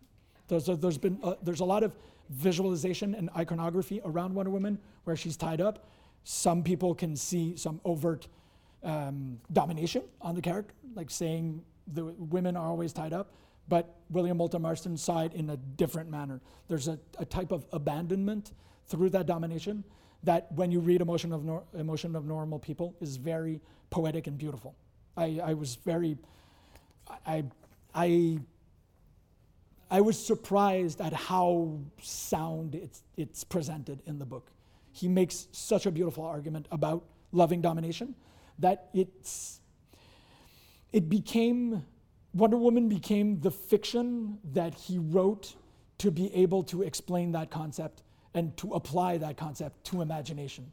So everything that's around Paradise Island, Themyscira, and the and the Amazons is a non-hierarchical understanding of the world in which everyone is equal, but it's it, it's uh, uh, th- there's something no one how do i say it like it's so it's especially uh, okay i, I need to open this up uh, for the i've been reading a lot of uh, georges perez. Lately georges perez is the go back again. When william moulton marston died a lot of people tried to write wonder woman but it was never really written correctly. There was like the superhero and uh, supermodel the businesswoman. There was a lot of wonder woman um, iterations that were uh, speaking of the time, but they weren't super convincing. It's all the way until 1987, I think, where Georges Perez took her uh, as a personal project with Len Wein, and he really wrote. Uh, like I, I wrote, I, I, I read those issues when I was a kid, and uh, Georges Perez last December announced that he's uh, he stopped treatment for his pancreatic cancer, so he's about to die. Uh, and when he announced that he was about to die, I went, okay, I'm just going to read everything that he's done, especially since he's the artist who uh, drew Infinity Gauntlet. But now I'm in the Wonder Womans, so I'm having like a difficulty in going back to Molston's material, especially since I've been reading Perez's stuff really, really close. Two days ago, I read an issue of Wonder Woman in which Zeus descends and he goes, uh, Oh, yeah, I hadn't really heard of you, Diana. Like, I, I know the Amazons and I know a lot of them, but uh, you've been doing some great things and uh, maybe you'd like to come up to Olympus uh, for a, a spell with me. And like, everyone goes, Oh, okay, Zeus has uh, invited you into his office. And you're like reading a 1986 issue of Wonder Woman where she goes, Okay, so you get invited to Zeus's place like once, huh? and it's this entire reading of Zeus's trajectory with women as just Harvey Weinstein. It's so creepy. And like everything is present in those books to be able like when Wonder Woman speaks of the world of men, it's very much informed of Moulton Marston's understanding of we need to find a way away from patriarchy and especially like the the the most destructive aspects of patriarchy up to the point where Moulton Marston considered Wonder Woman's ultimate uh, opponent as being Ares. Ares is the main villain in Wonder Woman. It's the, the- our instinct to war, our instinct to fight. That's what she's constantly going against. So there was immense, prog- immensely progressive ideas in the book, and Perez went on and did like an amazing run of this, uh, up to the point where like both films that you've probably seen are super bastardized versions of Perez's ideas uh, especially uh, everything that's around um, the Swan character, is was originally very sensitive and very well understood, and they did something uh, shameful, I'd, I'd say, around it. And after Perez, there was a Phil Jimenez, who's a Brazilian, uh, the first homosexual man to have uh, drawn Wonder Woman, who also takes on that mantle and takes on those ideas. So Wonder Woman is something of a very precious idea over the fact that, like, most people think that she is a, she's the first woman superhero, but that's not the case. The first super, uh, oh, oh, yeah, the first one is uh, June Tarp Mills, who created a character called Miss Fury six months before Wonder Woman. Uh, I wanted to add, like, because it's uh, comic book industry is mostly a male-dominated field, so I, I wanted to have at least one woman who uh, did something beforehand. I need to go a little quicker. Uh, yes, sorry, you had questions. Uh, yeah, I, I was wondering, is it William Moulton Marston who um, who did uh, less reputable comics when times were hard? Everyone did. It's as as strange as it is. Everyone did. They they during those years there was an industry like the industry that we now call the Tijuana Bibles, which are really disposable small uh, erotic uh, comic books, like almost pornographic. They they all did it. Uh, Shuster has a, a an edition of, and it's it's strange because it was a good way to pay the rent for these artists, but they had such a distinct and individual style that when you're reading Shuster's book of illustrations of like sexy illustrations, it's obviously Clark Kent and Lois Lane because that's how they drew people. So you're just flipping through their sexy notebook. So Moulton Marston did it. Uh, everyone did it during that time. There, there's a lot. It's it's it's sex. It sells, and all these artists. Like I don't know of a cultural industry in which there isn't a for hire underbelly of people. Novelists write short erotic fiction. Yeah, it's always there. I, I, it blew my mind when I realized that uh, professional wrestlers do that. Yeah, there's an actual industry of pro wrestlers who do uh, single, like they call them privates, and it's just like Chyna and Triple H, the, the no, no, no, no. Like actually, like it, this. Even like the person who told me this is a wrestler from Saint Eustache, and he did, he did like two privates in his life.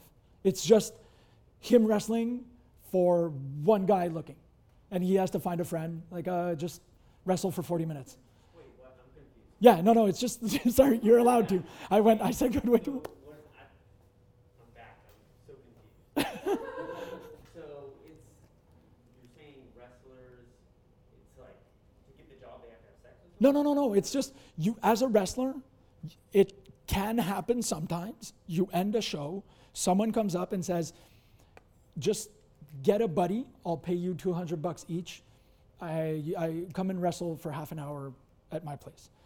There's nothing inherently sexual in what I'm saying, but everyone kind of leaps to that interpretation. And a guy once told me that he wrestled a friend in a house for 200 bucks, and there was nothing like he didn't see anything or th- there was nothing um, déplacé, like nothing happened.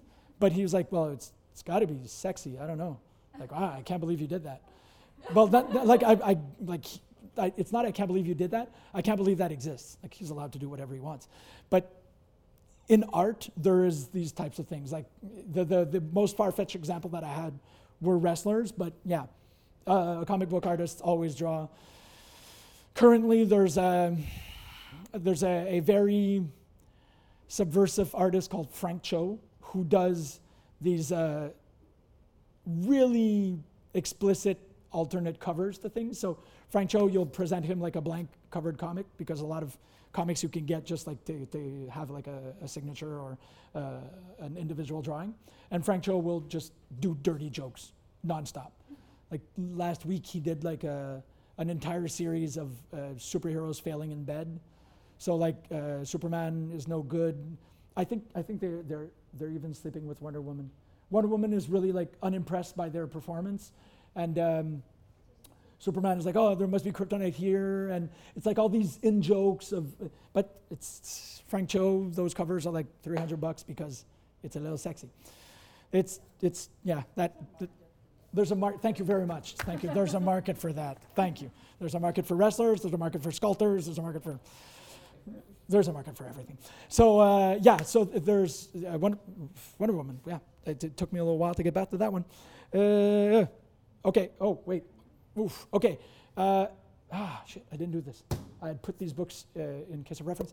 A lot of uh, readings are done towards Superman's Judaism. If you're ever interested in this, the fact that there are ca- there are um, elements of the Kryptonian language that are very close to Hebrew. Uh, the fact that Superman's character is uh, his father in Kryptonian is Jor El, and um, uh, it's jo- uh, Joseph. It, it's like the Jewish interpretation of the name of one of the authors. So, and uh, Kal El is chosen one or one from chosen land, I think, in, in Hebrew. So there's there are certain scientific texts, but there's also an amazing book by Danny Fingeroth about uh, the idea of uh, hiding the Jewish diaspora behind a huge costume, as uh, Superman is. So disguised as Clark Kent. Uh, acceleration, acceleration, yeah. Uh. Okay, this is um, more of like a, a- an explanation that people started getting afraid really early, up until the nine, like as early as the 1940s, of the influence of comic book publications. So some people went and looked at uh, the the looking at the morals of uh, the stories. So saying there uh, there's no good deed that's unrewarded, and misdeeds are always uh, punished in comic books. This is uh, like in the 1940s. And the other like uprising here is uh, the Catholic Church that starts being afraid of the fact that uh, I, of the bib. okay, uh, there are plenty of American children who know more about this man, Superman, Wonder Superman, than they do about Christ or any of the great characters of the Bible. So the, the on one side, a lot of people start a there's the beginning of a moral panic around superheroes, around comic books, because they realize, as I was saying in the last class, um, when the men went out to war and the women started working, there was like a new class that was created with disposable income. So kids had allowances for the first time in their life. Their allowances they would spend on comic books and candy. So kids would be uh, mainlining these things. They would be reading a lot of the books. I even think I have stats here, or I put them later on. Yes. Uh, 90% of boys and 91% of girls were reading comics in 1947. Having that uh, close connect with the child, with uh, the children and childhood in general, scared a couple of people, and that's where they started this moral panic, or they started being very much afraid of uh, what could happen if these kids, uh, or, or how. Okay, what I'm trying to say is basically everything you've heard about how video games corrupt youth, that happened with comic books beforehand. Yes. Uh, no, if you can go back like uh, the previous slide. Yep. Uh, just the one on the left, I don't, I'm a bit confused, I don't understand how does it link with comic books? Because they, they bring in more often, uh, recently I've seen they brought in the, the series of Marvel's The Punisher, where they say like, no good deed goes unpunished. Yeah. How does that link exactly? Uh, uh, wait, let me. I just want to see if I'm doing. Uh, okay, okay. Basically, what happened? I'll do this super quick because I, I, this is longer than I was expecting. What happened is that there was a huge boom for superhero comics. Kids were super into it, and then at a certain point, they started getting older, and they went, "Okay, superheroes are great. This is fun, but I'm getting older. I want new stuff." So they turned to a type of crime comic called, uh, in, and especially an imprint of EC Comics. And EC Comics were doing all these weird science, crimes, vault of horror. So things that were a lot more explicit in their presentation because kids were growing up. They wanted to get the cool stuff. They didn't want to have the friendly superheroes anymore. So superheroes were in decline. But all these types of stories that were inspired by Conan the Barbarian, that were inspired by H.P. Lovecraft at that time, became immensely popular. One of the titles that you would recognize is Tales from the Crypt, which still exists and it's still being, I think there's still a show of Tales from the Crypt on Shudder right now. What happened is, since the 1940s, there was already this type of weariness, or they weren't too sure about how comics were influencing the youth. And then when they got to this point where there was full blown full blown murder, and the mor- morality was starting to shift away, then it turned into a public thing. And by turning into a public thing, we go to a man in 1952 called Estes Kefauver, who announced himself for a seat on the Democratic Party in 52. Uh, his platform was on the protection of youth. So in 1952, he went, You need to elect me. These comics are corrupting our kids, and this guy is going to tell us. And they, he hired Dr. Fredric Wertham, who was in Europe during the war and was um, hanging out with a, theorist, uh, a group of, um, of uh, theoretical thinkers, uh, théoriciens, sorry, um, Theodore Adorno, all they called like the group of Frankfurt, that were becoming very critical of mass culture. So they were saying this is going to uh, uh, annihilate uh, the public sphere. It's going to make everyone criminals. It's going to make everyone uh, dehumanization. Came from those uh, from from that school of idea. Pop culture will rot your brain. Started around the uh, School of Frankfurt. Fredric Wertham was around those guys. He was also working in the United States. There's um, an uh, there would be an instinct to demonize Wertham, but he's done some really amazing stuff, especially uh, in the. He was in the uh, consultation group for the desegregation of schools, and he was for it. He went like, "You need to, to separate these boundaries." So he did some really great things, but he also wrote "Seduction of the Innocent," which, which is like the Bible of kids. Kids are, are losing their minds the the entire like uh, Batman and Robin are sleeping together comes from there. He he's the first guy who have written like, oh, these two males are way too close to each other. Maybe comics are turning our kids into home. That's what he did. Yes. So uh, that's where we needed these types of like as people did the research and they went and they looked for punished unpunished and saw a lot of basically like everything was in order. Things were punished, but how they were punished, like having uh, one of the the out. after this went to trial, uh, comics industry was completely uh, demolished, they had to impose a. they had to create a self-imposed sign of censorship called the Comics Code Authority, which was not an organized group. Is basically all the publishing houses saying, uh, "Yeah, we're, we're respecting your rules." The rules being nothing ex- like um, no no good deed. Uh, all good deeds are, are uh, rewarded. No bad deed is like really strictly drawn morality lines in there.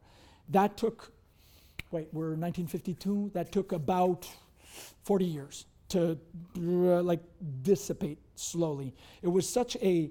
This also happened in the uh, in the um, film industry.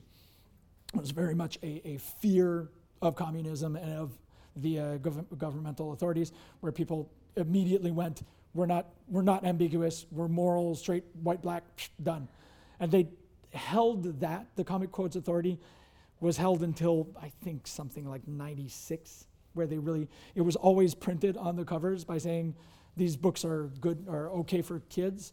They are they have been vetted, although they were never really vetted. It's more like a self uh, self censorship that was done, and uh, that was so. So the fact of having that research and them saying like no, the morality in the books is is very apparent, but them being so afraid of the government made them straighter than straight, basically, like as in là.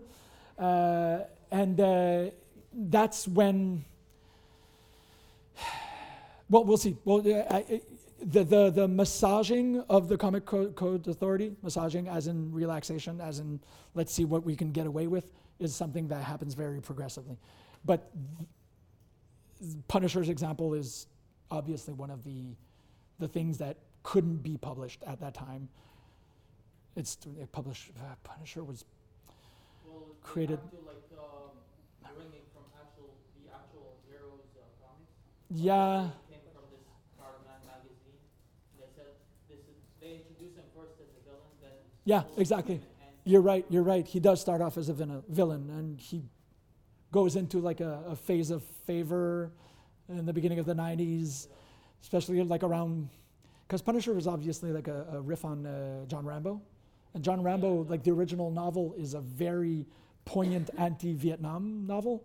So we understand why they started off like wanting to have a character such as Punisher to be able to speak of PTSD, to be able to speak of the horrors of war. But the character just became more and more John Rambo. And even last week, Jason Aaron came back on Punisher with like a new idea of uh, uh, civilian military and all these things that are very contemporary. Yeah.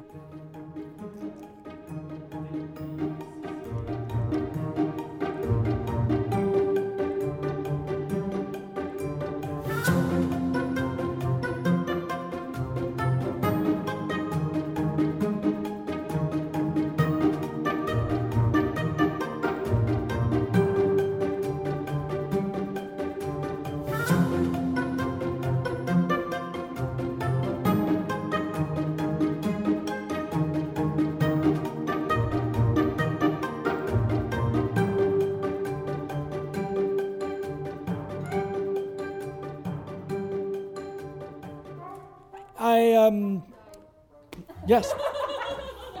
Did I? Oh yeah, I- okay. So the um I brought you the second edition, the second volume, if you wanted to read it. Oh, please, Did you? Yeah. Okay. There you go. Boom. Volume two. Um, yes, I am. I am. I didn't stop it. This is the type of reflex. Oh, Thing. perma- Non, non, c'est tout en noir et blanc. Non, non, c'est tout en noir et blanc, Mars. Y a-t-il une version couleur? Ew. No. Really? Okay, I thought you were saying there was a color version. Because there is like a tendency to colorize some classics, like Bone was colorized in, some parts of it that's colorized, in not the whole book. Maus. No. Was supposed was Yeah, drawn with black and white in mind, and it was afterward colorized. absolutely. Yeah, but it was pretty quick. It's more like uh, prestige editions that are coming out and they're colored, and you're just why. But this doesn't work. Maus doesn't work colored. think It was more, right? Uh, V And he said afterward, I would have drawn it in a whole different way if I knew it was to be colorized. It was uh, drawn by David Lloyd. It was written by Alan Moore. Okay, well, Yeah, David Lloyd. Uh, David Lloyd said that. Makes sense. Okay, uh, because I, d- I didn't want you to go too much, that's why it's only volume one that I made available. Uh, you know, probably know that uh, Maus won the Pulitzer Prize, one of the first uh, graphic, fir- first comic book. Well, it's a graphic novel because it wasn't published in serialized form, um, although some parts were published in uh, different uh, editions. A good friend of mine keeps saying that the reason it won a, Pro- a Pulitzer Prize is because of the first page of the second volume that I have right here. In case you haven't seen it, this is like the powerful page that everyone went, shit. Uh, it took a lot of time in between volume one and volume two for Art Spiegelman to encapsulate the idea and wanting him to, to be able to, to draw this. So, uh, this is the first page of Maus, uh, of the second volume. And it's really like during volume two that, although there are a lot of very important elements in the first one, Art Spiegelman becomes a lot more of a um, an artist confronting his own subject in volume two. If you ever want to read it, I just didn't want to uh, burden you with all this. So there should have been a conversation, but we only have like 40 to 45 minutes left. So I, I'm sorry. I'm going to have to do better next time. The Silver Age of comics starts in October 1956 with the publication of uh, Showcase number four. This, uh, which is it there? No, it's not there. Showcase number four is here. Yes. The, in uh, the beginning of the Silver Age is marked with uh, this issue because Carmen Infantino rewrites a character that previously existed. So Flash existed in the Golden Age because he was part of the Justice League of, event, of, uh, of America, but the Flash of the Golden Age took a lot more characteristics uh, from Mercury. So he had the little winged feet, he had uh, the, um, uh, a disc as a, as a hat, a lot of uh, iconographies that were taken from uh, Greek sculpture in the Silver Age, we're like starting all over again and we're rebooting characters. This is pretty obviously a reboot. And we say, we, we announce this new era with a new Flash. The thing also with the Silver Age of comics is that it's, a, um, it's very much influenced in science. So the rebranding or the rebooting of, or the, the reimagining of the character of Flash takes him away from his mythological roots and brings him to be to become a science hero. So Flash gets his uh, super speed through uh, an accident in a laboratory, and he becomes a lot more of a pedagogical character, if I can say. He becomes a character that is very based in science. So he, the way that he thwarts villains is not through a, an, uh, a specific use of powers. It's through a specific use of the understanding of physics or chemistry or other disciplines of science. Barry Allen is a scientist before everything else. Uh, I saw um, Spider Man No Way Home last weekend. I, I know I'm late, but there is a moment in Spider Man where all three Spider Men decide to go to the laboratory. And they, they go into the lab and they do the experiments and they, they create these potions. That comes obviously from the Silver Age, where there's a moment where uh, the United States in general uh, uh, decide on, okay, on, uh, on uh, priorities, if I can say. What happens is in 1957, the Soviet Union sends Sputnik into space, and then the United States goes, oh shit, we need to catch up.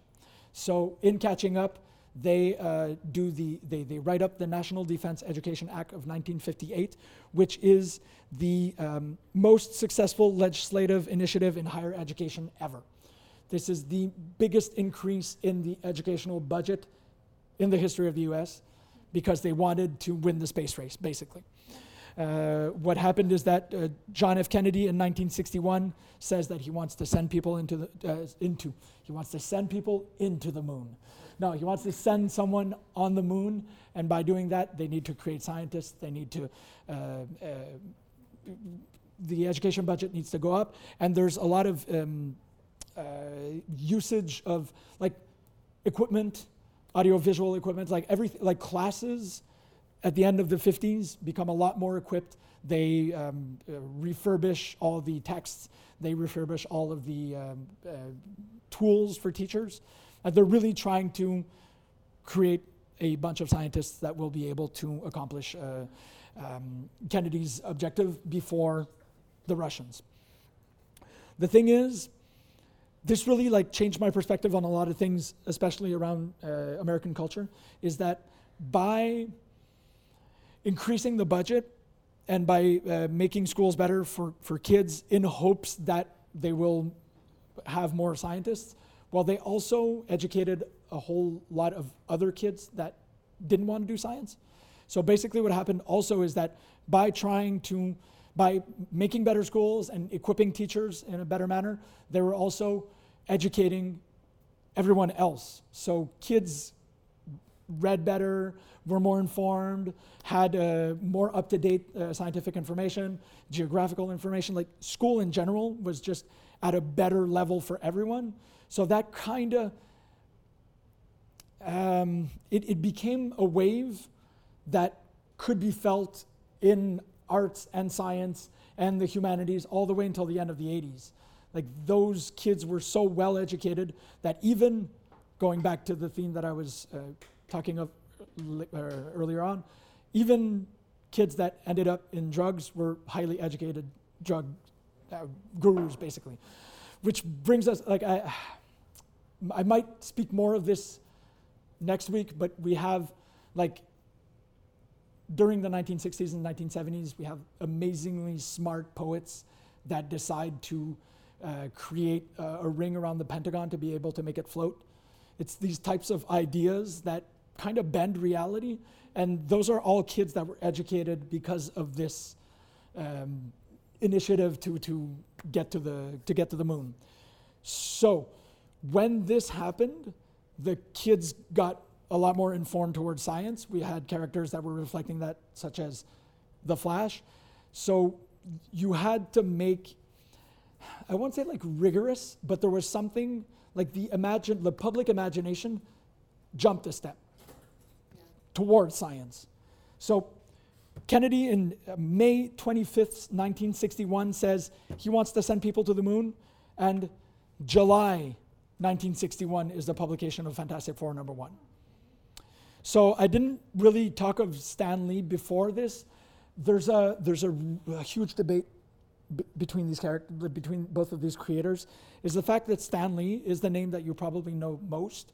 Uh, Stan Lee had a really peculiar way of writing, especially because he had become a he was a before Fantastic Four, he was a, a, a worker basically who would write scripts and he would take care of uh, the business around um, around Marvel Comics.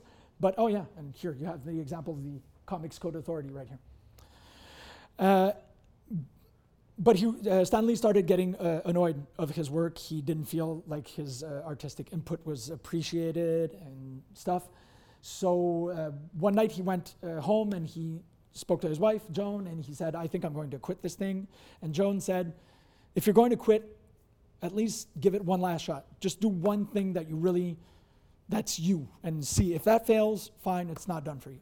So what he did is he pitched Fantastic Four, which didn't, w- wasn't in the paradigm of the golden era, of the golden age of comics. It was uh, characters that were transformed because of, uh, uh, there were gamma rays during that time. Uh, the story of Fantastic Four is you have uh, three members of the same family and a best friend. So Reed Richards, who's married with Sue Richards, whose brother is Johnny Storm, and Ben Grimm, who is Reed Richards' best friend. They uh, try and they experiment to go into space. They are bombard- bombarded with rays, and when they come back to Earth, they're transformed with uh, strange powers into the Fantastic Four. These strange powers are the four elements. So you have fire, wind, earth, and water. Will they change it? Huh? Will they change it? Cause, well, Reed had like the power of like It- Yeah, but it's uh, the, the power aren't. Yeah, sorry. The, they are like it's the same powers. He is stretchy, but he is like water. She is invisible, so she is like air. He catches on fire, so he is like fire. Thing is made of rock, so he is like earth. But no, the powers are always the same. There, was no point where uh, Reed Richards was made of water. He was always the stretchy. It's just the um, the, the theory that Stan Lee explained is that you know how um, there's the diffraction of light through a crystal. Well, he like diffracted the elements through humans, so he gave them each one of like the basic elements of life. So that's why I say he's water, but he is uh, he is rubber. But uh, pool man is weird. So um, that's where, well, actually, the thing is, Stan Lee and uh, Jack Kirby's creation, Fantastic Four, was an immense success because it was very much uh, in tune with this scientific environment and the, the how people were enthusiastic about this. Added to the fact that it was also like a a combination also with um, family comics of that time, since Fantastic Four are a family. So there's on one side the extravagance of science and exploration, on the other side, deep rooted drama in the fact that they have to coexist as a family and also as a team. Yes. I think Fantastic Four was one of the first iterations of superheroes viewing their own superpowers as curses, Yes. things that set them apart from the rest of society and them longing for being I think you're right. The only thing that I'm not sure is well, you're right when you say one of the. I think Doom Patrol comes out a little before. I think that's the only like, mm, but Doom Patrol doesn't have this type of success. So you're right. It is the one of the moments like there's something inherently tragic around the character of Ben Grimm is that he can never revert to his human form. So as much as Reed uses his uh, his um, higher intelligence to try to, to cure Ben Grimm, he is unable. The, his super intelligence is also uh, amplified by his powers since he can move his brain to be able to increase certain sections that he would need more for calculus. Yeah, everything is very coherent in here. Uh, and, um, well, you have like the disappearing housewife, which is played by Sue. So, like, the invisible woman is also very metaphorical in, uh, in, their, in, in either in her powers and also in the way that she has been uh, represented as a character. Fantastic Four is an immense success. This propulses Stan Lee uh, with a lot of confidence to be able to pitch other ideas, but it becomes a problem because he has so many ideas and he starts creating so many characters that he becomes overworked. And by being overworked, what happens is that he his method of writing, which is now called the Marvel method, is he would run into one of the artist's office and say, "Okay, today um, we're going to have a dragon, and uh, and then uh, someone he's uh, he can run. He's dressed in, in orange. Okay, he can. Um, he's going to uh, uh, do a thing, and then the dragon falls. Okay, uh, draw it, and then he leaves. So like the, the what I was speaking of with Bob Kane kinda is we're close to that. Stan Lee was an idea guy, so he would pitch stuff, but in the end, a lot of the artists would have to fill in the blanks or write the story. This had become a point of contention and will become a point of a lot of irritation in a lot of Stan Lee's creations because the brunt of the work is done by the artists, basically. Uh, this will also be the case with Spider-Man, uh, where uh, Stan Lee will present someone, uh, it's Spider Boy, and then Steve Ditko will put everything that he has in Spider-Man, only to see Jack, uh, sorry, Stan Lee becoming the famous creator of Spider-Man. All the while he's putting a lot of himself in it, and eventually will will get fed up and quit the character. And Ditko uh, is a is a recluse up to this point. I think only the only person I know who's seen him is Neil Gaiman. Neil Gaiman did a, a tiny documentary, like a 30 minute, where he tracked him through New York to try to get to his office. And when he gets, he finds the office, he leaves the camera at the door, he goes up and he, he just goes, like the documentary ends with him leaving, going, I just met Steve Ditko. That was so weird. He's like the, the, the man who co created Spider Man is a complete uh, anonymous presence. Yes. Uh, I think that's how they created their villains also. I, I, I'd like to see it as a bit of a lazy move. but like, they just, like, like as a man spider, and they created a big spider with Spider-Man's face. That, that's very. that. Yeah, the Man-Bat is. Uh, we'd have to get into Man-Bat story. It's it's actually really beautiful. Like the first uh, appearance of Man-Bat is in uh, Batman 400, and it's it's great. It's really really great. But it is. Um, Man-Bat was supposed to be in Marvel Comics, but they were afraid of being sued, so the creator waited to get to DC to pitch the character. So sometimes you get some situations where there are characters that are very similar on one side or the other. Like there was a there was a, a time where there was kind of a symmetry in between Daredevil and Batman, where Daredevil was Marvel's Batman, and the stories would pretty much pretty much uh, like echo each other. Sometimes you have that type of thing. Yes. It makes sense because like they did, like DC did the same with Marvel.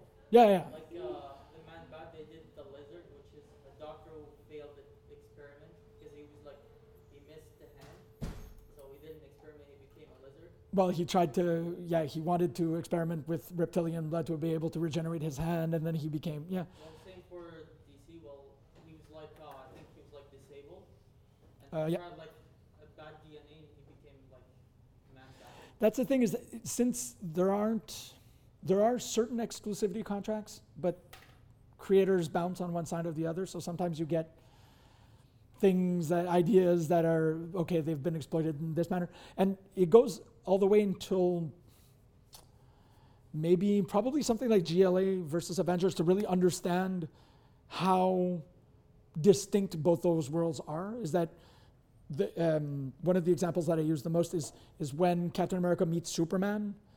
Uh, Superman calls Captain America a coward, and, cow- and Captain America calls Superman a fascist. Like he says, Superman accuses Captain America of not doing enough, and Captain America accuses Superman of being too much, of controlling everybody. So it kind of gives you a hint of how those worlds you can take the same character and you put them in, in both those worlds and they will develop in different manners because how the marvel universe is done is it's inherently broken. We're constant it's more like a civil rights kind of thing. Like people are constantly fighting as being outsiders where on the other side in dc you're a lot more in the realms of, of gods and people that look upon humanity from high up. Even batman as not being a god but still there's always that that type of batman is on the side of a of a building looking down on humans where marvel has more of a street eyes point of view There was a time when uh, Marvel was uh, was the up and coming uh, new publisher of comics, and uh, silver age yeah I I'm sorry, I'm going back to a, a podcast I heard, uh, like a serial on the DC versus Marvel, Uh-huh. and there was, well, first of all, there was uh, that that time uh, Kirby switched. Yeah. DC, hmm and there's also the fact that at some point it was a sales war where uh, Marvel was kind of trolling DC, kind of putting new uh, red herring trends in their comics so that DC would copy them and fail because they missed the point that it was all a joke that Marvel made to DC. yeah there's like 30 years of that there's really like it's it, it, it's interesting when you're looking at how they they one up each other it's kind of constantly there's something uh, the death of batman the death of superman are like obvious events of trying to get the upper hand Always frames DC account that has been trying to pick up on what the, the Wonder Kid is doing. Yeah. Marvel has the, look at this guy. But it's it's interesting because there it is a war, but it's two different battlefronts. It's two different types of armies, basically. So no one never really wins. Like there's uh, adaptation. currently we're framing it through adaptations, but like in movie adaptations, Marvel has the upper hand for sure. But in television adaptation, DC has the upper hand. Like DC creates a lot more engaging and interesting TV series, like up to the point where they they, they adapted Crisis on Infinite Earth, which is their own Infinity Gauntlet. It's a huge storyline. It was through five or six different TV shows or something of the sort. It's massive, but DC they win on TV, Marvel win on television. Like it's always different. Uh, huh? Oh, sorry, TV and uh, films. They're different um, battlefronts, or yeah. But it's it's always been the case. It's they've always been like, uh, well, always since the Silver Age because Marvel didn't. It kind of existed before, but it was timely and it wasn't that that stable.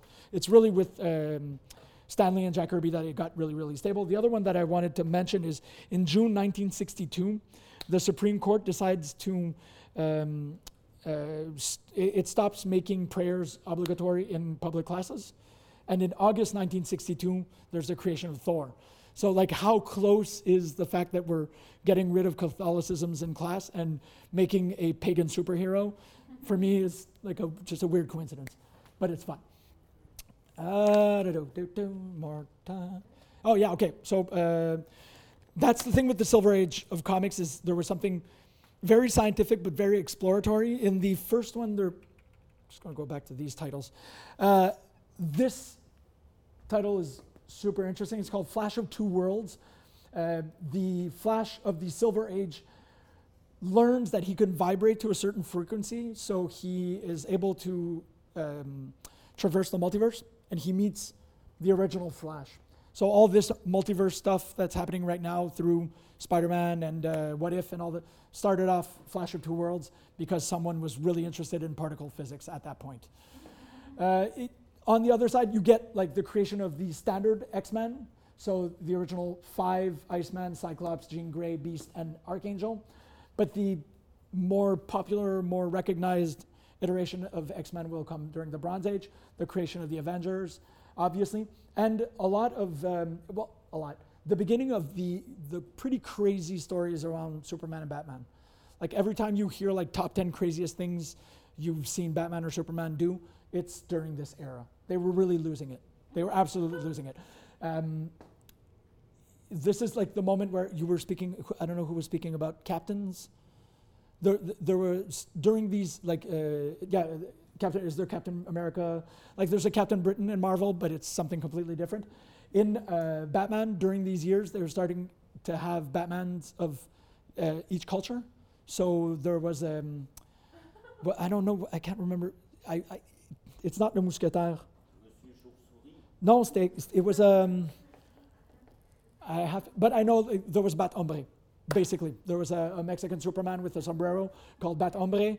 Uh, yeah. Ah, what's the name of the? I can't remember. Le Légionnaire. I can't remember what the French Batman was. But during those eras, we needed to have like a cowboy Batman, uh, Mexican Batman. We had, we had to have Batmans all over the place, so we were just creating Batmans. And this will, yeah, no, but there was a later on who. Oh, why? it's comme un, un, un casque de poêle sur Batman. Can't remember where that comes from. In. It's in Red Son, huh? Okay, thanks. yeah, there was a there, there's a really uh, famous story that was written by uh, Mark Millar, who's a, a crazy Scottish socialist. He his story was basically that the pod that uh, Superman uses to escape Krypton is launched 15 minutes later. So because it's launched 15 minutes later, when it gets to Earth, it's cy- Earth has cycled just a little bit longer. So Superman lands in Soviet Russia. So he becomes the Red Son, and he becomes uh, a, a pawn for Stalin.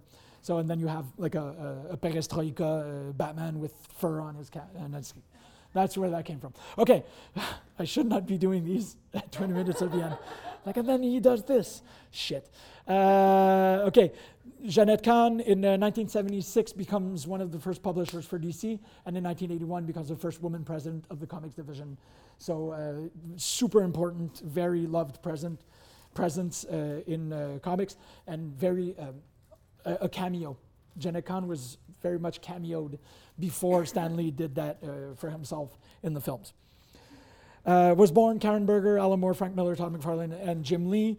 Um, Karen Berger is a, a, a, a brilliant editor. She's edited at least 30 to 40 years of books, uh, still active. Alan Moore is the mad uh, sorcerer of American comics, uh, of American comics and British comics. Frank Miller is the cranky old man of American comics right now.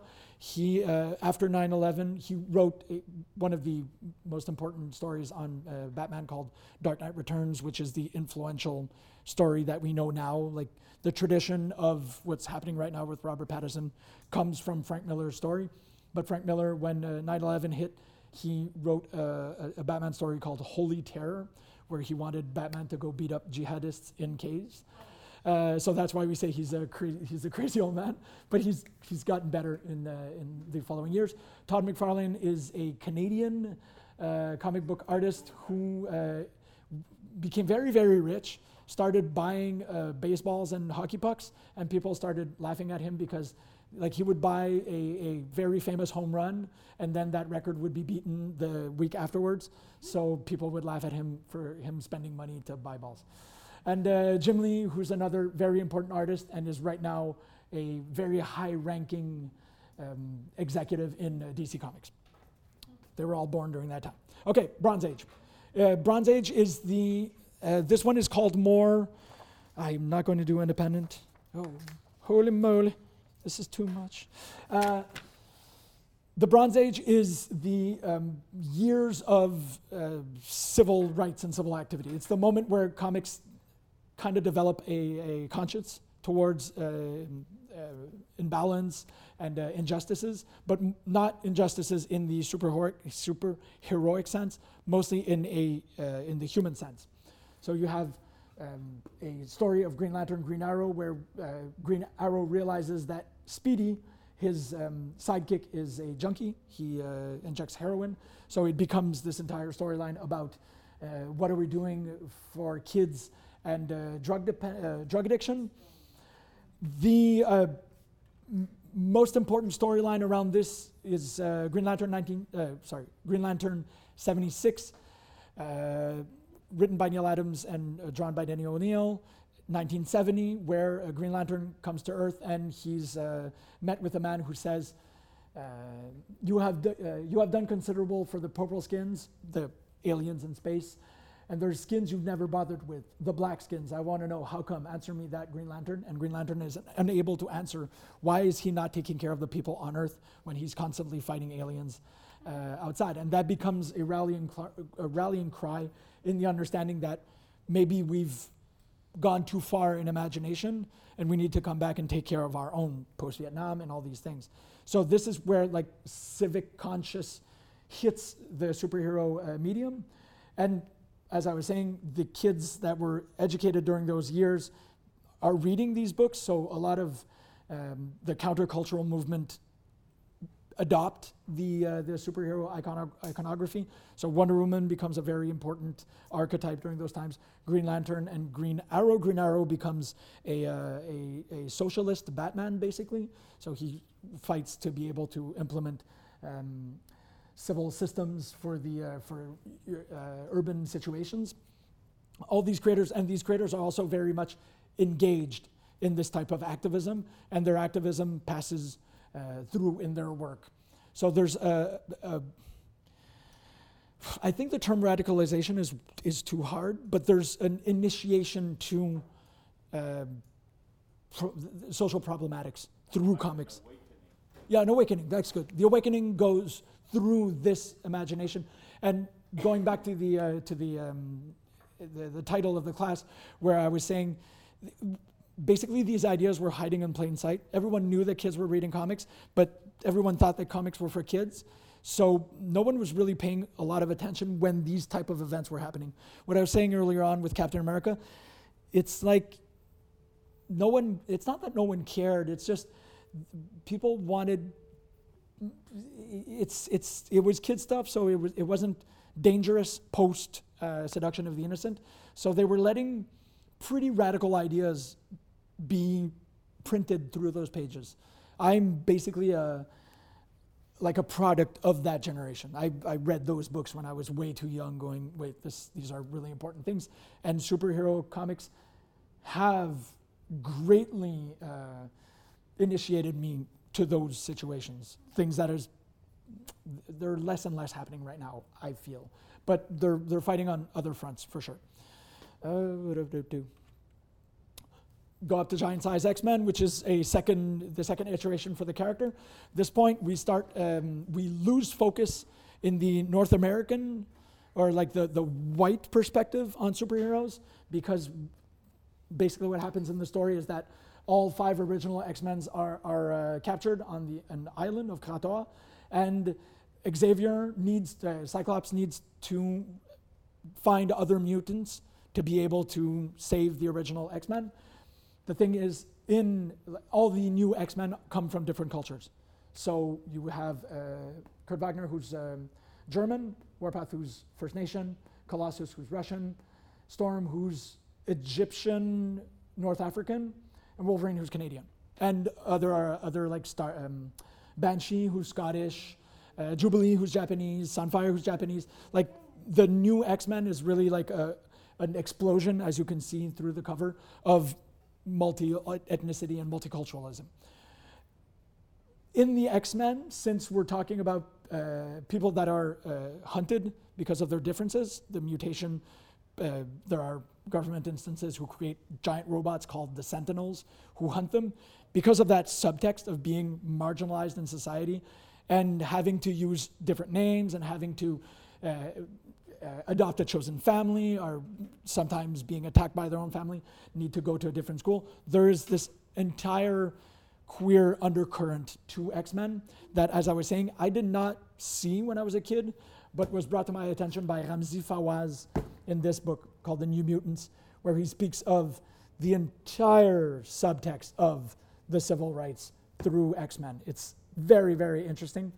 And it's it was there all along. It's not the type of thing that was in 2005, I think, Kieron Gillen rewrites or uh, writes the X Men and the Westminster House, the school where they go, which is in the north of the state of New York, blows up. So they have to find a new place to live, and the X Men relocate to San Francisco, and that just nails it. You're like, okay, I, I get it. That's what you that's what you're trying to say. But in San Francisco, like there are hate crimes against mutants, so you're able to speak of all these different realities through the lens of the mutant metaphor. This is all uh, Len Wein and Dave Cockrum who does who do this. Uh, the end of the Bronze Age is uh, actually Louise Simonson becomes is very important for through the Silver Age and through the Bronze Age. She uh, was a writer and illus- an, an illustrator, the wife of uh, someone who wrote Thor for I think eight years. Walt Simonson wrote really like the the, the known the meaty part of Thor, but she also co-created Doomsday, which is great. When they wanted, um, there was, as we were speaking earlier on, uh, slump in sales. They were finding, they were looking for a way to to jazz up Superman that certain people find too boring. Uh, what happened is they uh, they killed him off, and by killing them off, they really worked with uh, Christian symbolism a lot, uh, huge. Like that's when Superman became Jesus, and he came back from the dead with like a hockey hair like a huge long mullet. The Superman mullet is untouchable. But uh, the um, person who killed, and this is the fact that she co created Apocalypse for the X Men, which is the first mutant, but she co created Doomsday to, and the fact that the character is called Doomsday, and Doomsday is the one who will defeat the reactualized figure of Christ through Superman. Louise Simonson is, a, is an absolute genius. Uh, okay, and then the end of the Bronze Age, authors such as uh, Jonathan Hickman, which is uh, they are current authors right now. If you're ever, this is a good, what's this be? Yeah, I could do this. Okay, if you're ever interested in reading current comics, Hickman is the science guy. He writes, uh, he's a graphic designer by, by trade, I think, because everything is represented in graphs when he does uh, books. He is currently writing, he, he was writing X Men. He's on Substack right now, but he's also writing a book called Black Monday Murders, which is great. Black Monday Murders is about the uh, 1929 financial crash in the US, but it's, um, it's the, the, the, framing is that the bank controllers are uh, uh, wizards and they use blood magic, so they can exchange blood for fluctuation in the market uh, place. And it's super, it's not fantastic because it's very, very much economy. And then once in a while, you have like a ritual sacrifice. it's really great. Hickman is amazing. Jason Aaron is the nephew of the author of Full Metal Jacket. He started off in comics by writing a book called, I can't remember. Why did I just say that? It was a book on the Vietnam War. Everyone was blown away by it. And then he went on and wrote what would be the wire on a Indian reservation called Scalped. It's awesome. Jason Aaron also, like Hickman wrote a lot of Avengers and a lot of Fantastic Four. Jason Aaron wrote a lot of Thor, where he uh, had Thor fight the God Bomb, which is the god of atheism. So Thor is constantly fighting other gods, but now he has to fight the incarnation of not believing in gods because there has to be a God. If, if there's a God for everything, there has to be a God of atheism. Is it the spirit of Carl Sagan? No, no, he's black and weird, uh, like dark and uh, attacks. It's it's really really good. Uh, he's currently writing Punisher. Jason Aaron uh, released. So the Scout, he did Thor. He did a good run on Punisher. If you're ever interested, Ed Piskor is more like the crazy alternative guy. He uh, wrote a thing called Hip Hop Family Tree, where he tried to explain the entire history of hip hop as a uh, as two uh, two graphic novels.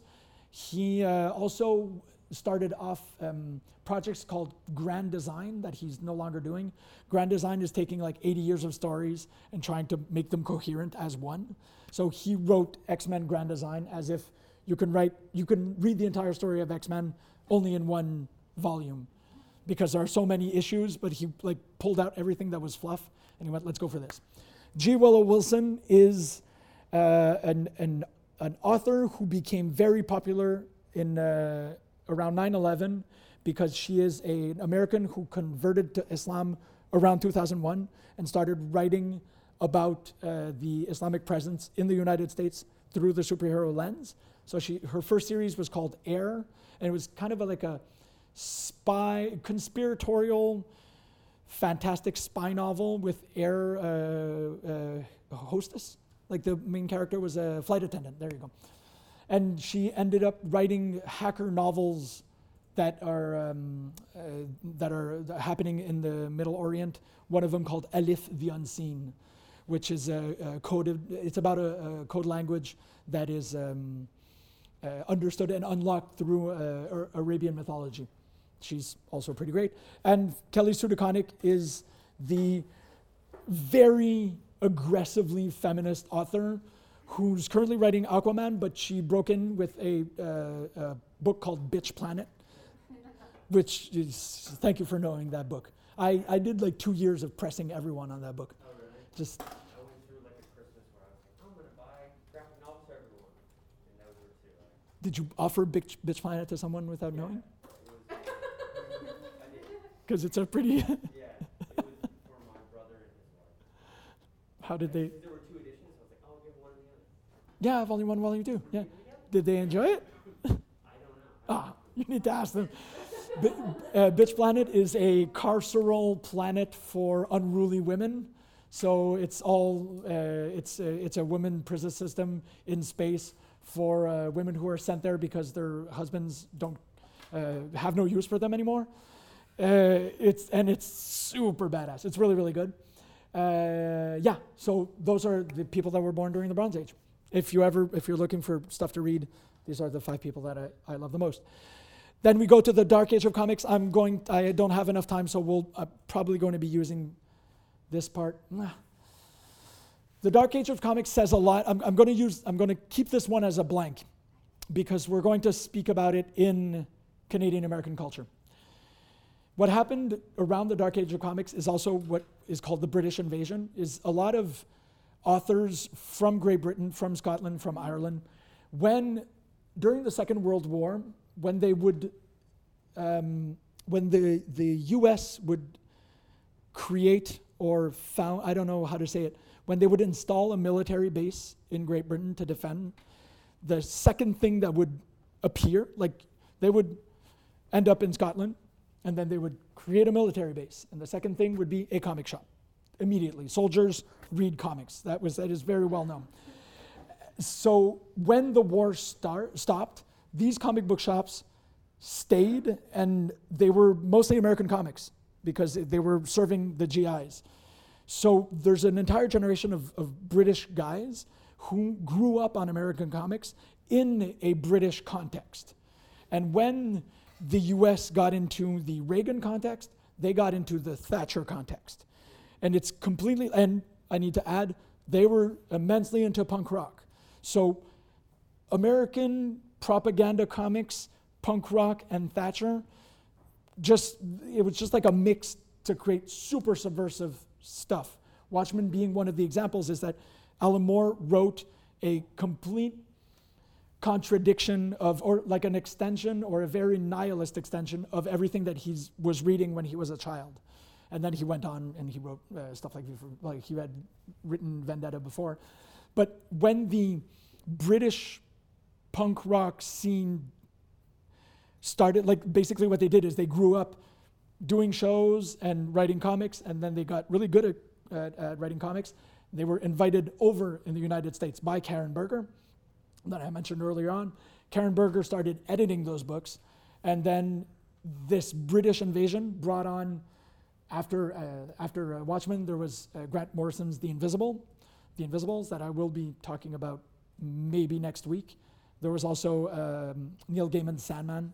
That's where Neil Gaiman got his his huge break. It was uh, through Karen Berger. When I was speaking of the importance of dreams in comics, Sandman calls back to Winsor McCay nonstop. So the Dark Age is also, without extrapolating too much on this, uh, uh, a, a moment of ultraviolence, a moment of very graphic criticism towards society. Uh, Watchmen has a lot of attack on the media. There's also very much an attack on uh, the media and Reaganism in general in Dark Knight Returns, which is the book of Frank Miller, where before he was kind of an extremist. Although this is like the moment where people started being afraid of Batman and realizing that Batman has a tota- totalitarian bent to him. Uh, so, like, the Dark Age is ultra violence, characters such as the Punisher, the morality kind of goes away for a moment, and we're pushing the envelope after the Bronze Age, where we started talking about drugs and, and uh, racism and all those things. The comics code kind of left, and then it started becoming blood and, and moral ambiguity. Yes. They actually make them just a bit more dark to adapt to a certain age, like to adult age. Well, I, it's it's pretty much like a, a an environment in comics. That's why I call it the Dark Age. Everything became dark or extreme or bloody, or even like Todd McFarlane was very much renowned as being someone who did edgy comics, and it was uh, you know Spawn was about demons and rapists and stuff of the sort. So there was a lot of that in in comics. It wasn't treat. It was treated in a very juvenile way for most of it where you, you read them right now and you're like, whoa, this is, this is a lot heavier. In the domain of the heavy, there is the creation, as I was saying, of Vertigo Comics. I have no time to speak of Vertigo Comics, but uh, all the characters are there.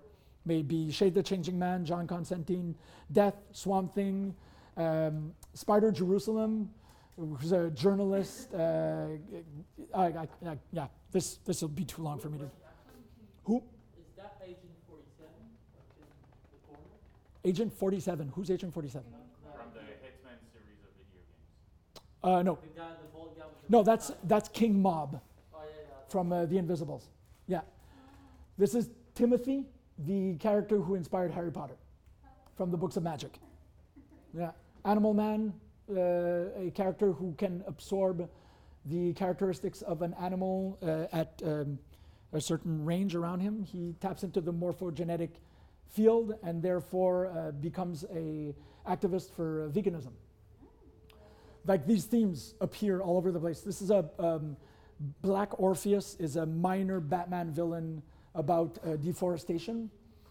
Uh, it's just it's cr- this uh, he's a.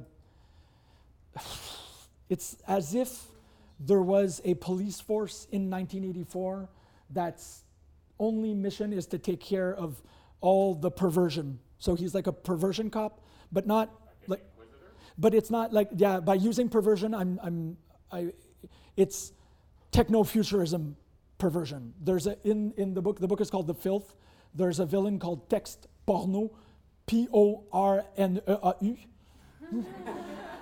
and Tex Porneau uh, ejaculates giant black sperm that blows through people. Sorry.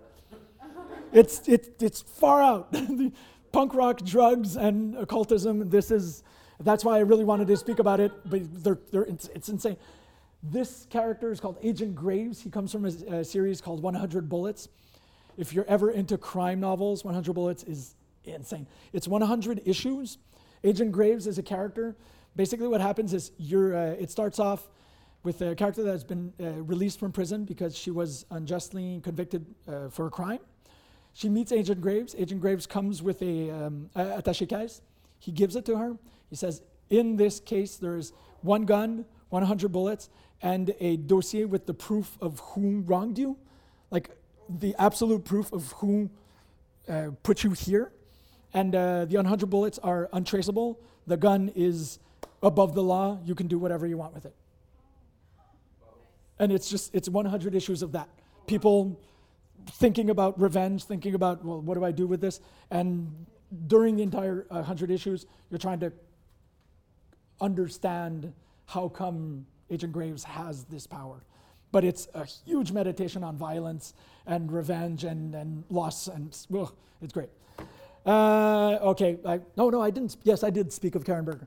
Uh, Karen Berger is the editor of a lot of the Vertigo books. She has the, she's been the muse for a, a lot of these uh, authors, immensely loved, superbly intelligent, and, and nice woman. I had the opportunity to meet her once. Jill uh, Thompson was one of the artists on Sandman, wrote some, uh, wrote and drew some really amazing stuff during that time, and is uh, a, a trailblazer for women uh, writers uh, uh, and illustrators. And Julie Doucet, who uh, lives not too far from here, is one of the first independent women uh, authors. She really, I didn't really speak of, of the independence on that side, but I, I will do it earlier uh, later on. Julie Doucet uh, published a massively influential series that um, she's almost anonymous, although she is up for a prize at Angoulême this year. Uh, if you've ever heard of Dirty, Dirty, Dirty Plotte, sorry, that's that's her series, and it's just like the first superstar of independent zines. She has like this story where she's uh, a giant, and uh, her her. Uh, go read Julie, uh, Julie Doucet Dirty. It's, I can't describe it. I, I'll, there's she, there's a strip where she imagines. Oh no, I can't. I can't say that. It's just too. it doesn't show. She looks super sweet, and she's super sweet as a person. But you're like, wow, your imagination is twisted. Uh, okay, yeah, okay, da, da, da, the heroics. Okay, uh, poof. We are currently in the heroic age. The heroic age is post 9/11. Basically, what happened is when 9/11 hit, we, uh, the United States and Canada, needed a resurgence of heroic figures, and that came through uh, superheroes. The heroic age is uh, does a lot. Like I think in in the 2000s, with the emergence of the films, it was basically because people needed someone to save them in uncertain times. And now we're in an era of uh, representation. So the heroic era is very much in the multiplicity of characters. So you have Ironheart here, who's a Afro-descendant a young lady who's replacing Iron Man currently. You have Kamala Khan, who plays, who is uh, Miss Marvel. The trailer for Miss Marvel came out uh, while we were in class. Uh, you have no, uh, uh, America Ferreira, who's taking up the mantle of Captain America. She should be in Falcon and Winter Soldier season two. Uh, Miles Morales, who replaces Peter Parker as Spider Man. The heroic age is also the um, a, a renewed interest in making everyone feel like a hero. Like everyone can make a change, and everyone has these heroic aspects within them. Oh yeah, okay. 9/11, the the first um, the first object of, of culture and popular culture, not the first object of culture, but the first object of popular culture on 9/11 was Amazing Spider-Man uh, number 36, written by Straczynski while John Romita was listening to the radio to um, hear if his family members were in the debris. So they had to write this entire story, and it's all about uh, Ground Zero.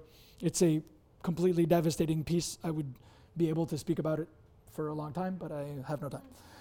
The woman of influence for, uh, for right now is Marjorie Liu. I didn't even complete it. She is the first woman to win a Eisner, no, sorry, yes, an Eisner Award for writing, a book called Monstress. If uh, you're very interested, it's a highly mythologically, uh, it's a, it's Lord of the Rings, no, not Lord of the Rings. It's Game of Thrones seen through Chinese mythology. It's pretty amazing. It's not easy to read because there are a lot of elements, and it, like we're not especially knowledgeable on all the intrinsic, uh, intrinsic characteristics, but just what she does with cats. I keep speaking of cats when I'm trying to conclude this class. But uh, the, the, the ideas of cats in, uh, in Chinese mythology are very present in the book Monstress. That's it. That's it. Okay, well, yeah, they died. Uh, thank you very much. If there are any questions, I'm. It's five. I made it. No, no, no. I, don't. Bye. Yes, thank you. Oh, yeah, I wanted to say uh, I had advanced a little on the fact that um, Bill Finger was recognized through Gotham. There was also uh, there was a situation through a, uh, George Lucas bought the rights for a character called Howard the Duck, and made a really horrible thing, uh, really horrible film in the 1990s.